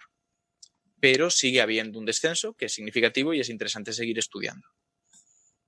Yo tengo una duda, porque, vale, imaginaos que esto avanza y que se encuentra algo que, sí que se puede probar con humanos. ¿Cuándo, en qué momento habría que emplear esto? Porque yo entiendo que al ser una enfermedad eh, que está en un gen, Habría que meter, que introducir este, esta edición genética cuando el individuo es muy, muy joven, ¿no? En principio, cuanto más joven sea, más fácil es que el resultado sea positivo. Pero se están intentando orientar este tipo de tratamientos para que puedan aplicarse en, en seres adultos que es mucho más complejo, pero en principio, bueno, pues que por infectividad de un, virus o una bacteria que se utilice para ello, puede usarse como vector para aplicar el CRISPR y que, bueno, pues llegue un poco a todas las células o al menos a las células de los órganos más afectados. Que esto es otra cosa que se ha visto, por ejemplo, en los riñones funcionaba mejor que en otros órganos, en la aplicación a, a seres vivos, y bueno, pues es algo que hay que tener en cuenta. Que realmente otra cosa a comentar es que en otras enfermedades genéticas que sean hereditarias, podemos hacernos una idea con tiempo suficiente como para aplicar CRISPR cuando es un embrión, porque lo sospechamos, los padres lo tienen. Pero en este caso es lo que se llama una mutación de novo. Los padres no la tienen, se produce, por el motivo que fuere, en el útero. Y claro, si no tienes la sospecha, habría que hacer un cribado a todos los individuos con un análisis genético que, bueno, en función de cómo se expresara, podría ser más, menos fácil, en función del momento del embarazo en el que tengamos que hacerlo, más o menos peligroso para el feto. Y bueno, pues sería algo a valorar. Ahora mismo hay cribados prenatales de muchas cosas. Si consiguiéramos una forma de evitar la fenilcetonuria, bueno, eh, perdón, la, el Hutchinson-Clifford, eh, tendríamos que intentar aplicarlo en un momento en el que consideremos que sea óptimo en relación de beneficio-riesgo, teniendo en cuenta que solo uno de cada siete millones de fetos va a tenerlo realmente. Sí, pero además me llamaba mucho la atención porque comentan que en el caso de uno de los investigadores que es afectado por, por la enfermedad, comentaban que el niño había nacido normal y que fue cuando se dieron cuenta a partir de los seis meses, porque el niño llevaba un desarrollo normal y a los seis meses se estancó y fue cuando todo fue apareciendo ya los síntomas de la enfermedad. Entonces, justo en los primeros síntomas, si se pudiera eh, cazar, quizá fuera ahí el momento. Es posible. Eso sería algo que habría que estudiar a nivel estadístico, porque al final la parte teórica es muy difícil extraer conclusiones de ella en medicina sin basarse después en la observación. Ah. Al final acaba siendo casi como un estudio de mercado donde dices los riesgos son estos, los beneficios son estos, varían de esta forma unos respecto a otros a lo largo del tiempo y este es el punto óptimo para coger y cambiar las cosas. Sí, hay que hacer balance siempre. Esto sería como si tuvieras que hacer una amniocentesis, por ejemplo, y entonces hicieras un mapeado completo de, de todo el genoma del embrión para buscar posibles enfermedades genéticas que pudiera llevar y que se pudieran, y, y- y si tuvieras la suerte que pudieran ser tratables, ¿no? Con alguna técnica como CRISPR. Exacto. Eh, También es verdad una cosa que hemos comentado que hay limitaciones si queremos aplicar esto a seres adultos, que es difícil que cambien todas las células, por decirlo así. Pero también es verdad que en esta enfermedad, en la progeria, eh, el tratamiento no tiene por qué ser de todas las células, no tenemos por qué cambiarlas todas. Se ha visto que cuando existe un mosaicismo, que es que no todas las células tienen la misma dotación genética, con que el 50% de las células sea sana, en principio la acumulación de eh, prolina es suficientemente bajo como para que no, no se produzcan problemas. Progerina. Estoy hoy con las palabras, de verdad. Vale, eso puede ser por la, el- la, la baja presión atmosférica, ¿no? Claro. Que, que afecta Yo al cerebro. creo que es eso. Sí, el frío. Creo que es eso. Yo estoy un poco también aquí con el dolor de cabeza y ¿sabes lo que se nos olvidó? Meter el ibuprofeno en, Vaya, el, en botiquín. Eso hay que pedirlo, que Carlos traiga. Que, pero Carlos ya está en camino, ya Bueno, no va a poder... Dios mío. Esto, esto va a ser un problema. mía, la mochila de Carlos va a parecer el maletín de Apiker. Pues para- no sé, para la Porque siguiente yo no sé que- vosotros, yo le he pedido una barbacoa. pero- Joder. ¿La barbacoa para qué? Para, Pues ah, para bueno, por si se da lo, por si se da lo del gato al final. Claro. Si, si se llegara a eso. Bueno, esperemos Eh, que no. O si los marcianos están ricos, tú imagínate. Ah, mira, pues eso no. Eso no ¿Han visto alguno ya? Por ahí. No, No, No. no. Bueno. Bueno, eh, mientras, otra, otra cosilla mm, interesante que hemos visto estos días, un artículo en, en un paper en, Nature, en Scientific Reports de Nature de eh, Partica, se llama el investigador principal, Paul Partica, em, y trata de el, el guiado, que yo esto no, no sé muy bien lo que es, así Ignacio me lo puede explicar, de em, el crecimiento neuronal y en concreto de los, los axones, que es una palabra que me cuesta decir porque siempre me sale acciones, pero no, estos son axones, que es la, el, el tronco de, de las neuronas, ¿no?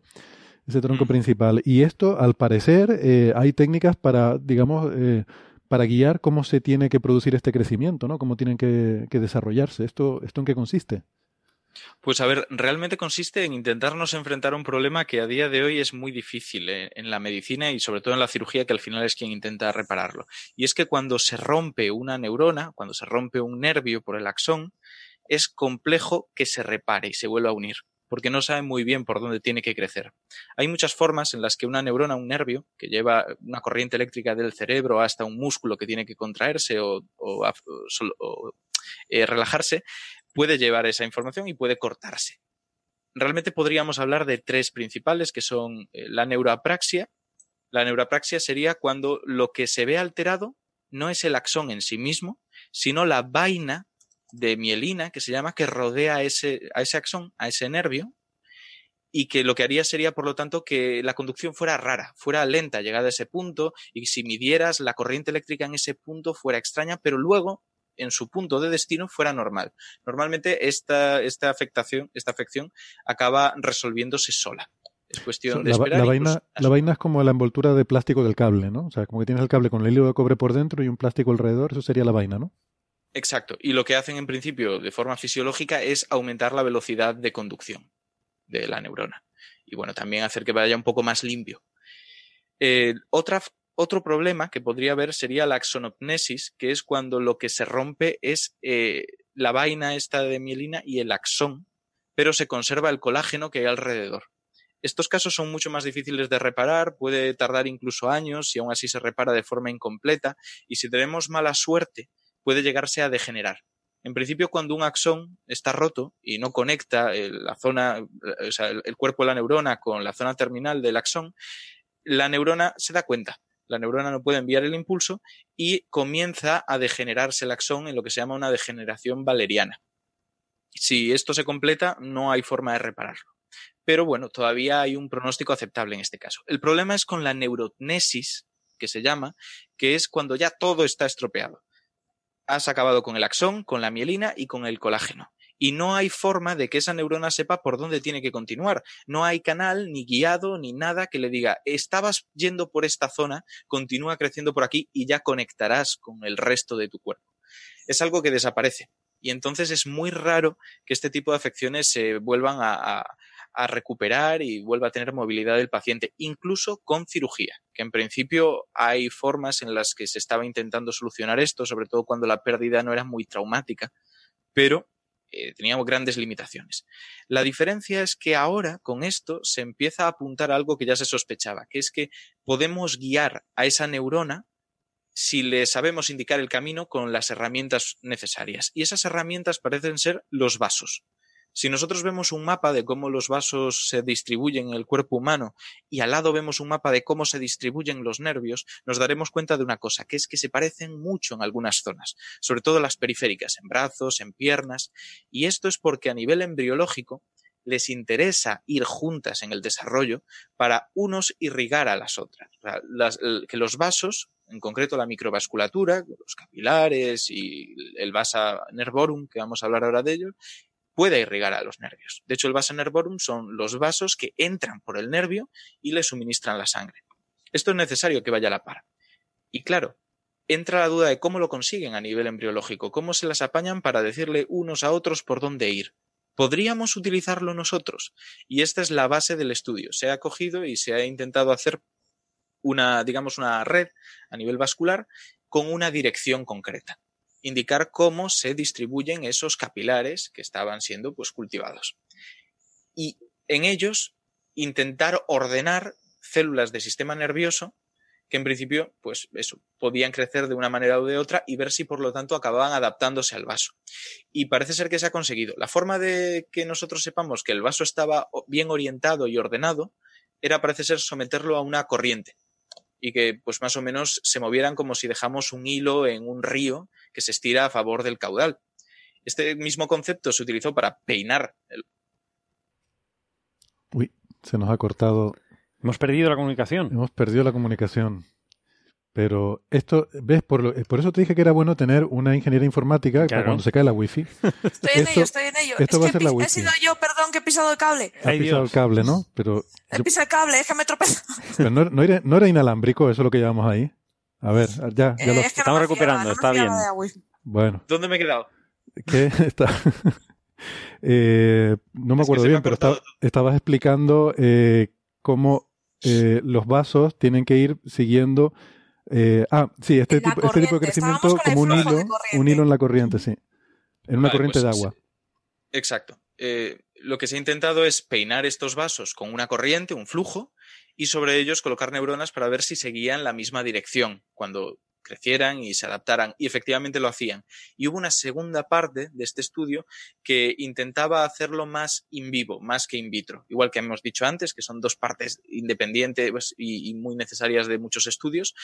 Y en este caso era con lo que se llama una hemisección medular de una, de una médula de un, un ratón, ¿vale? De ratas. Había, de nuevo, pocos individuos, pero bueno, era bastante revelador. Parece ser que con esta hemisección, que básicamente es cortar, en principio, media médula, como parece el, el nombre, sea en la dirección que sea. Esto, de hecho, si ocurre en humanos por una patología, se llama síndrome de Brown-Sequard y es súper curioso cómo afecta. Pero bueno, lo dejo por si la gente quiere echarle un ojo. Eh, haciendo esto y poniendo sobre ello un Hmm. Ya, ya estamos otra vez. Esa, esa conexión está inestable. ¿eh? Ese cable está un poco flojo. Sí, sí, Sí. sí, sí. Hem- Hemos revisado las baterías. De, Es que con del este frío se descarga enseguida. Se van, se van a estar descargando las baterías. Va a ser ese el problema. Voy para allá. Mira, a ver si, a ver si puedes arreglarlo, Sara. Ha vuelto, ha vuelto, ha vuelto. Sí. A ver. Espera, estoy aquí con el cable. Dale. Dale, mira, va a ser la batería, se la vamos a tener que cambiar. Sí, sí. No sé si, no sé si tenemos recambios ahí o hay que venir al hábitat. Es el traje, es el traje. No, y, y hemos traído más de recambio, no, no, no, no traje traje de recambio, ¿no? No, traje traje de recambio. Sí, sí, sí, sí. sí. Vamos ya a ver. está, ya está. Hola. Hola. Hola. Que soy yo el que se corta, entiendo. Sí, Sí. el- esa, esa batería ahí en ese traje yo creo que está ya en las últimas y con el frío, claro, ya es de noche, ¿no? Claro. Entonces, Sí, eh, sí, hay- que decir que anochece a las seis y cuarto de, de nuestra hora, que es la, la misma hora. Hay diez minutos de diferencia entre la hora que nosotros tenemos en Canarias y la hora solar, ahí Ah. en, el, en el cráter Endeavour. Y ahora mismo, pues hace ya diez minutos que es de noche allí. O sea que las temperaturas deben estar bajando ahora mismo por debajo de cuarenta y pico bajo cero eh, ahora mismo. Pero bueno, si, si todavía pueden aguantar un poquito y con las luces del casco sigan, sigan buscando ahí, que no nos podemos ir de aquí sin el opportunity. ¿Vale? ¿Qué condiciones laborales son estas, eh? Esto, Madre oye, mía, ¿tú no miraste lo que firmabas o qué? Esto parece España, No, sí. la verdad es que no. Pero mira, la, Vamos, a cer- tener que, la vamos cer- a tener que fundar un sindicato o algo. la- la cerveza está casi lista, ¿eh? O sea Y que fresquita, eh, eh, cuando vuelvan, eso es lo bueno. estar aquí esperando para cuando vuelvan. Eh, bueno, entonces, ¿qué decía? Sí, el síndrome ese que dejaste para que miráramos en internet, si teníamos curiosidad. ¿Cómo era el, cómo se llamaba ese síndrome? El Brown Sequard. Ajá. Brown de marrón y Ujú. Sequard S-E-Q-U-A-R-D. Para que Vale, echéis un ojo. En función de cómo se corta la médula, pasan unas cosas u otras y es, es muy curioso. Y muy fácil de diagnosticar para los médicos si, si saben de lo que va el asunto. Lo que era importante de todo esto es que si este estudio que se empieza a desarrollar para ver cómo puedes dirigir un axón en su regeneración, si funciona realmente, puede ser un gran cambio a muchas cirugías para intentar reparar estas neurotnesis que ocurren con relativa frecuencia. Incluso para poder reparar daños en, en la columna, que eso ya sería más complejo, pero sería muy interesante. La médula espinal al final es una estructura muy compleja, muy, muy compleja, pero que es relativamente más fácil de reparar que el cerebro en cuanto a esta técnica. Porque en principio todos los axones están peinados en la misma dirección. Tú sabes que descienden. Vienen del cerebro, van hacia abajo y llegado su momento se separan de la médula para llegar al músculo correspondiente o al órgano que tengan que llegar. Y claro, es tal vez una oportunidad muy interesante para seguir desarrollando e investigando en esta línea. O sea, para toda eh, este tipo de investigaciones, supongo que lo, lo que dan es esperanza para eh, todo este tipo de, de tetraplegias inducidas por un, algún accidente, algún evento traumático que haya resultado en, en daño a la médula eh, espinal, que pueda repararse de alguna forma ese tejido nervioso con estas técnicas, ¿no? O Por eso es ejemplo. extrapolar demasiado. No, no, a ver, realmente esa sería la idea. Es- yo entiendo que esto es lo que tienen en mente lo- los investigadores y lo que sería ideal. Pero antes de eso, posiblemente encontremos otras aplicaciones más modestas, en lugar de en el sistema nervioso central, que sería ese cerebro y esa médula, pues en el sistema nervioso periférico, los nervios que salen de la médula para llegar al músculo y que tal vez por una lesión traumática eh, se ha visto seccionado, se ha, se ha cortado y ha perdido la movilidad sobre un músculo o sobre una extremidad del paciente. Eso tal vez sería el paso previo y, a ver, al final especular, pues siempre es especular, pero creo que si esto va por el buen camino, no debería estar demasiado lejos el poder empezar a tratar algunos tipos de parálisis periféricas. Mm, Vale, vale. La verdad es que es interesante. Y es cirugía que es lo menos científico que habéis tratado aquí nunca, ¿eh? o sea, es dentro de la medicina lo menos científico. Bueno, pero, No, pero es chulo. menos científico en el sentido, o sea, no, no entiendo muy bien. Es mecánica. Mecánicas, Ah, bueno, cortar vale, y sí. pegar, Eh, pero... Fontanería, vamos. Pero eso funciona. No, además lo que explicas de los vasos sanguíneos, los capilares, que siempre van a favor de, de los nervios, es algo muy, muy espectacular, porque una persona, por ejemplo, con una retinopatía, producida porque los vasos sanguíneos se obstruyen o se quedan rígidos y no irrigan bien lo que son la parte de la retina, lo que se nota en el paciente, tú miras la lesión que tú ves es que al paciente le empiezan a crecer vasos sanguíneos nuevos para alimentar esos nervios. Mm, Y es muy sí. característico. Entonces eso me ha recordado a ese tipo de, Sí, además el problema importante en este tipo de pacientes es que esos nuevos vasos, como crecen donde no tienen que crecer, al final obstruyen la luz que llega a la retina y acaban produciendo pérdida de la visión. Eso es, y una ceguera. Una situación grave. Mm. Ya, ya, ya, ya. Vaya, vaya, qué curioso. Y es todo porque el vaso que estaba originariamente eh, se, eh, son capilares muy, muy finos. Y estaban donde tenían que estar. Que es y estaban donde tenían que estar. Pero claro, mm, se vuelven rígidos por diversos problemas, se obstruyen y ya no funcionan.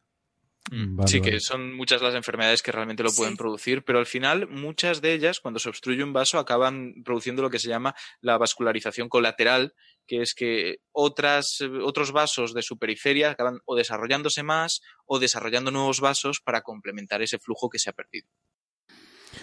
Vale, muy bien. Em, oye, vi un paper que también estaba muy interesante que nos envió Ignacio sobre la posibilidad de visualizar eh, con imagen directa eh, la estructura de, bueno, de, virus, de, de, viroides RNA, que esto me tendrás que explicar lo que son. Pues eh, os comento un poco. En principio, yo creo que lo, suyo sería decir que es un virión, porque no es lo mismo que un virus. Muchas veces nos imaginamos que el virus es casi como lo más básico que nos podemos encontrar, medianamente biológico, pero que no está vivo, ¿vale? O sea, ahí está la, la eterna discusión de si el virus vive, si es un microorganismo o si es algo diferente. Pero es que hay niveles inferiores. Tenemos los viriones. Si el virus en principio es tan fácil como una secuencia genética encapsulada que se aprovecha el metabolismo de otros organismos, esto directamente no está encapsulado. El material genético va por su cuenta, normalmente formando un anillo cerrado. Ah, esto es una cadena de ARN que va por ahí suelta y que se mete en la célula se mete en la célula. Normalmente cuando la célula tiene un daño, y esto es una clave, al final si solamente eres material genético, mm, va a ser difícil que entres por donde no tengas que entrar. Pero si hay un daño en la célula, es relativamente sencillo que un, un viroide que esté allí entre y se aproveche entonces ya del metabolismo de la célula donde se encuentra. Y esto es un poco la idea, es tremendamente básico y rudimentario. Tal vez la forma de información genética más eh, sencilla que puede haber por ahí replicándose a sí misma.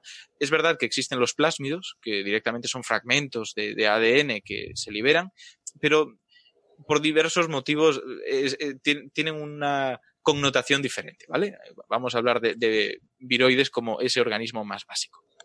Algunos habrán escuchado hablar de los priones. Tal vez tenga que comentar. Eh, los priones no, no tienen información genética. Los priones son una proteína que, como hemos dicho antes, está mal plegada. Hace mal su función y es capaz de plegar mal a otras proteínas a su vez, ¿vale? Contagiarlas, por decirlo de esta forma. Así que nos quedamos con que el, el viroide es, si queremos hablar de información genética con ácidos nucleicos, lo más básico que te puedes imaginar y tiene una limitación.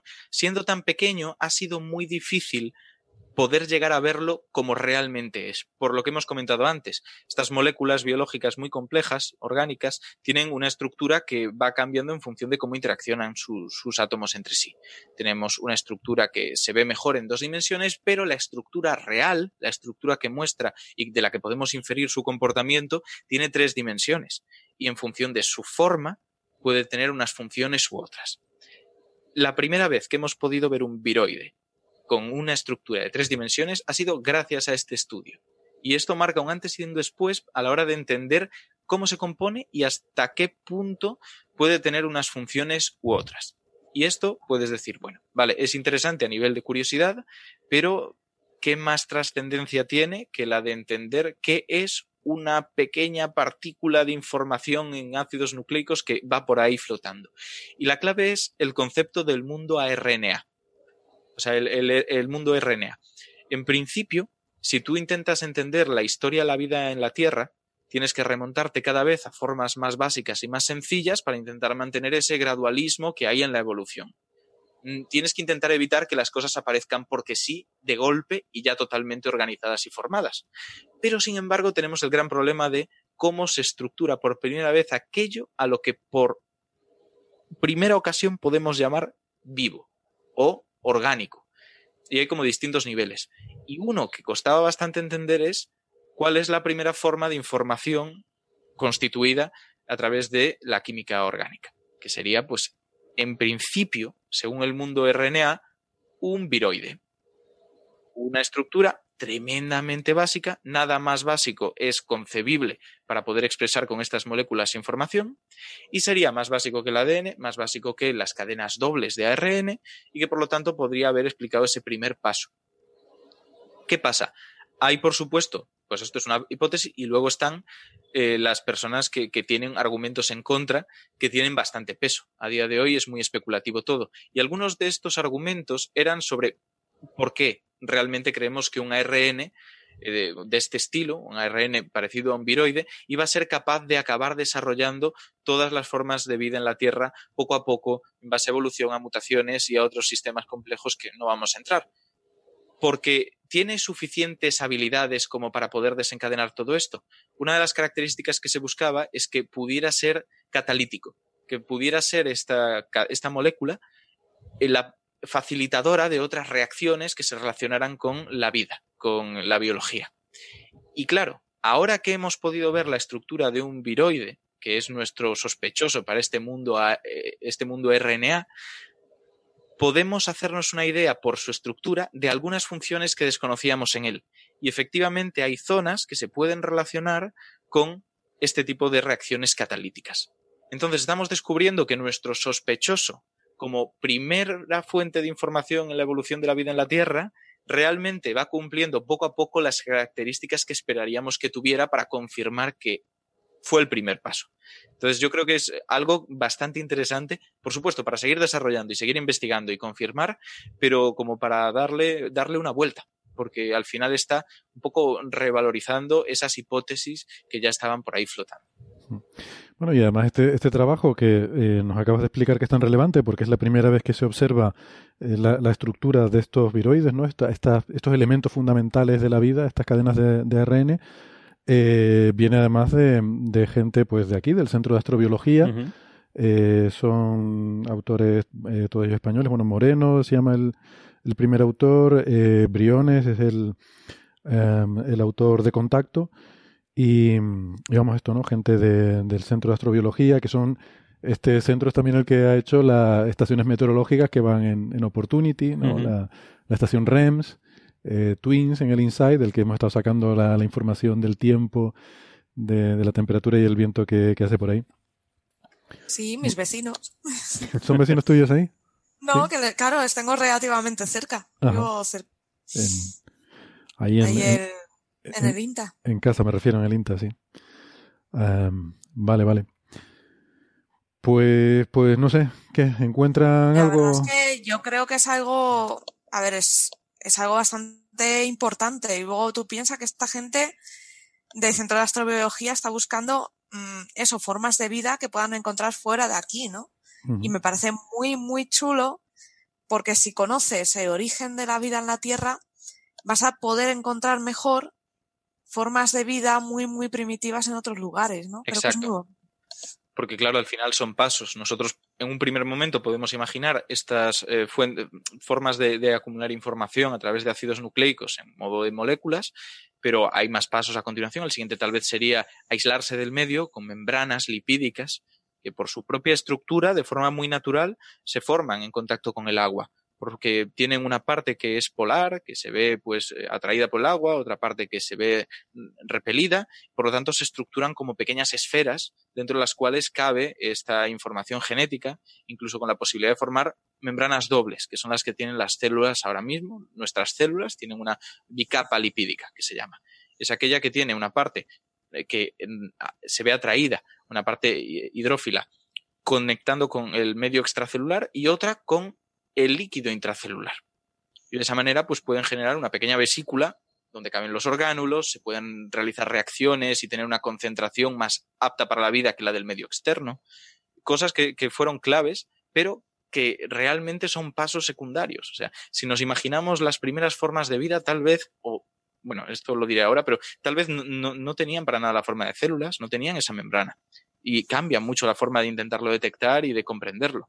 También entra otra cosa, y es la definición de vida, y uh -huh. ahí no entraría yo a darle vueltas, pero me quedaría en que al final es como lo de las especies, es algo que nosotros apañamos para poder entender y estudiar lo que tenemos alrededor, pero que en las fronteras la cosa es difusa. Eso es. Pues a ver, a ver si encuentran viroides por ahí. A ver si encuentran viroides, sí, sí. Es muy, es muy fascinante esto de la astrobiología, ¿no? Porque también nos permite pensar cómo puede ser la vida en otros planetas y sobre todo cómo podemos destruirla. Así que... Mientras no pillemos nosotros aquí fuera un virus. Sí. Em, no sé, les decimos que, que, se vuelvan ya. Sí, yo creo que sí, ya está ya lista la cerveza y la comidita, o sea que. Sí, las papas he estado, he estado calentando, vale, pues esta, gente vendrá con frío. Pues no sé, entonces no encuentran nada por ahí, ni, ni unas miserables huellas, ni, ni nada de nada. Nada, ni un viroide. nada, nada. Nada, nada. Pues nada, vuélvanse para el hábitat, Venga. que yo creo que, que esto, esto no le veo yo mucho yo creo que nos hemos equivocado viniendo aquí, Carlos. ¿Tú crees? Sí. Hombre, yo, yo venía con la ilusión que hubiese agua, que había mucha agua, en todos sitios hay agua. Sí. Y aquí no hay playa. Hombre, no, playa no. Agua y, arena. Pero hay una pista de esquí en un cráter que he visto allá a lo lejos. Ah, bueno. Sí. Ahí me apunto. Bueno, bastante, bastante a lo lejos, ¿eh? Tienes buena vista tú. Sí, sí, sí. No, es que... bastante, bastante lejos. Pero, no, pero que si hay, hay hielo a punta pala, quiero decir, para, el gin tonic. Para el gin tonic, eh, eso es fundamental. Sí, lo que pasa es que hay que escarbar un poquito. y limón. Hay que escarbar, sí, sí. Hay que escarbar, pero aquí. Los limones no se me están dando muy bien, pero. Vea, la que tiene la pala.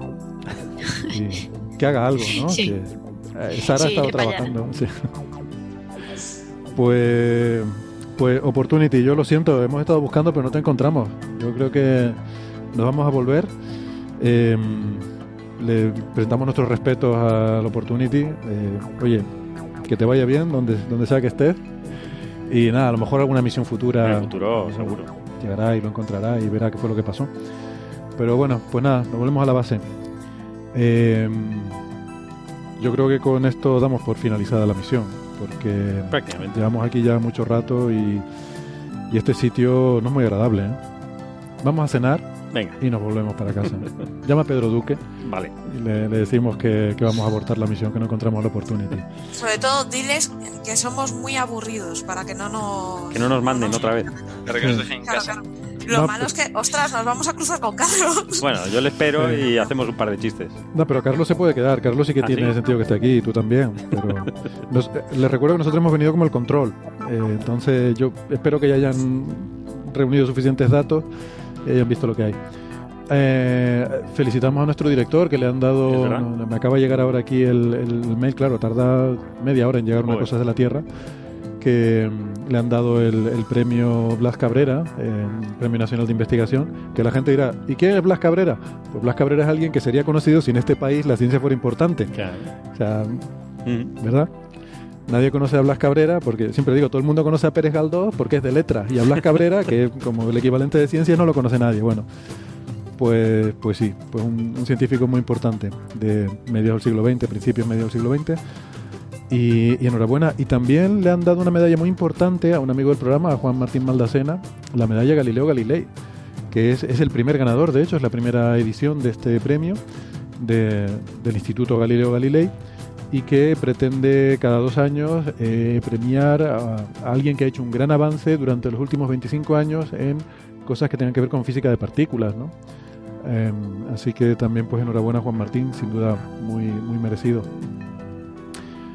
Y nada, aquí terminamos la emisión de este programa especial desde Marte y nosotros vamos a cenar. Venga. Oye, vénganse para acá. Vamos. Adiós, hasta la semana que viene. Hasta luego. Hasta luego. Hasta luego.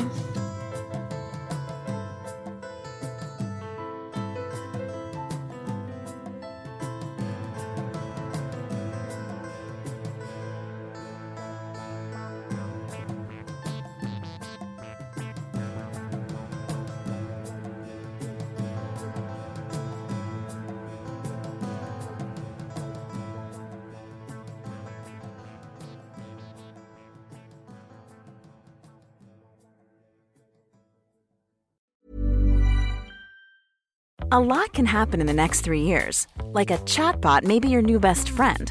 But what won't change? Needing health insurance. United Healthcare Tri Term Medical Plans are available for these changing times Underwritten by Golden Rule Insurance Company, they offer budget-friendly, flexible coverage for people who are in between jobs or missed open enrollment. The plans last nearly three years in some states, with access to a nationwide network of doctors and hospitals. So for whatever tomorrow brings, United Healthcare Tri-Term Medical Plans may be for you. Learn more at uh1.com.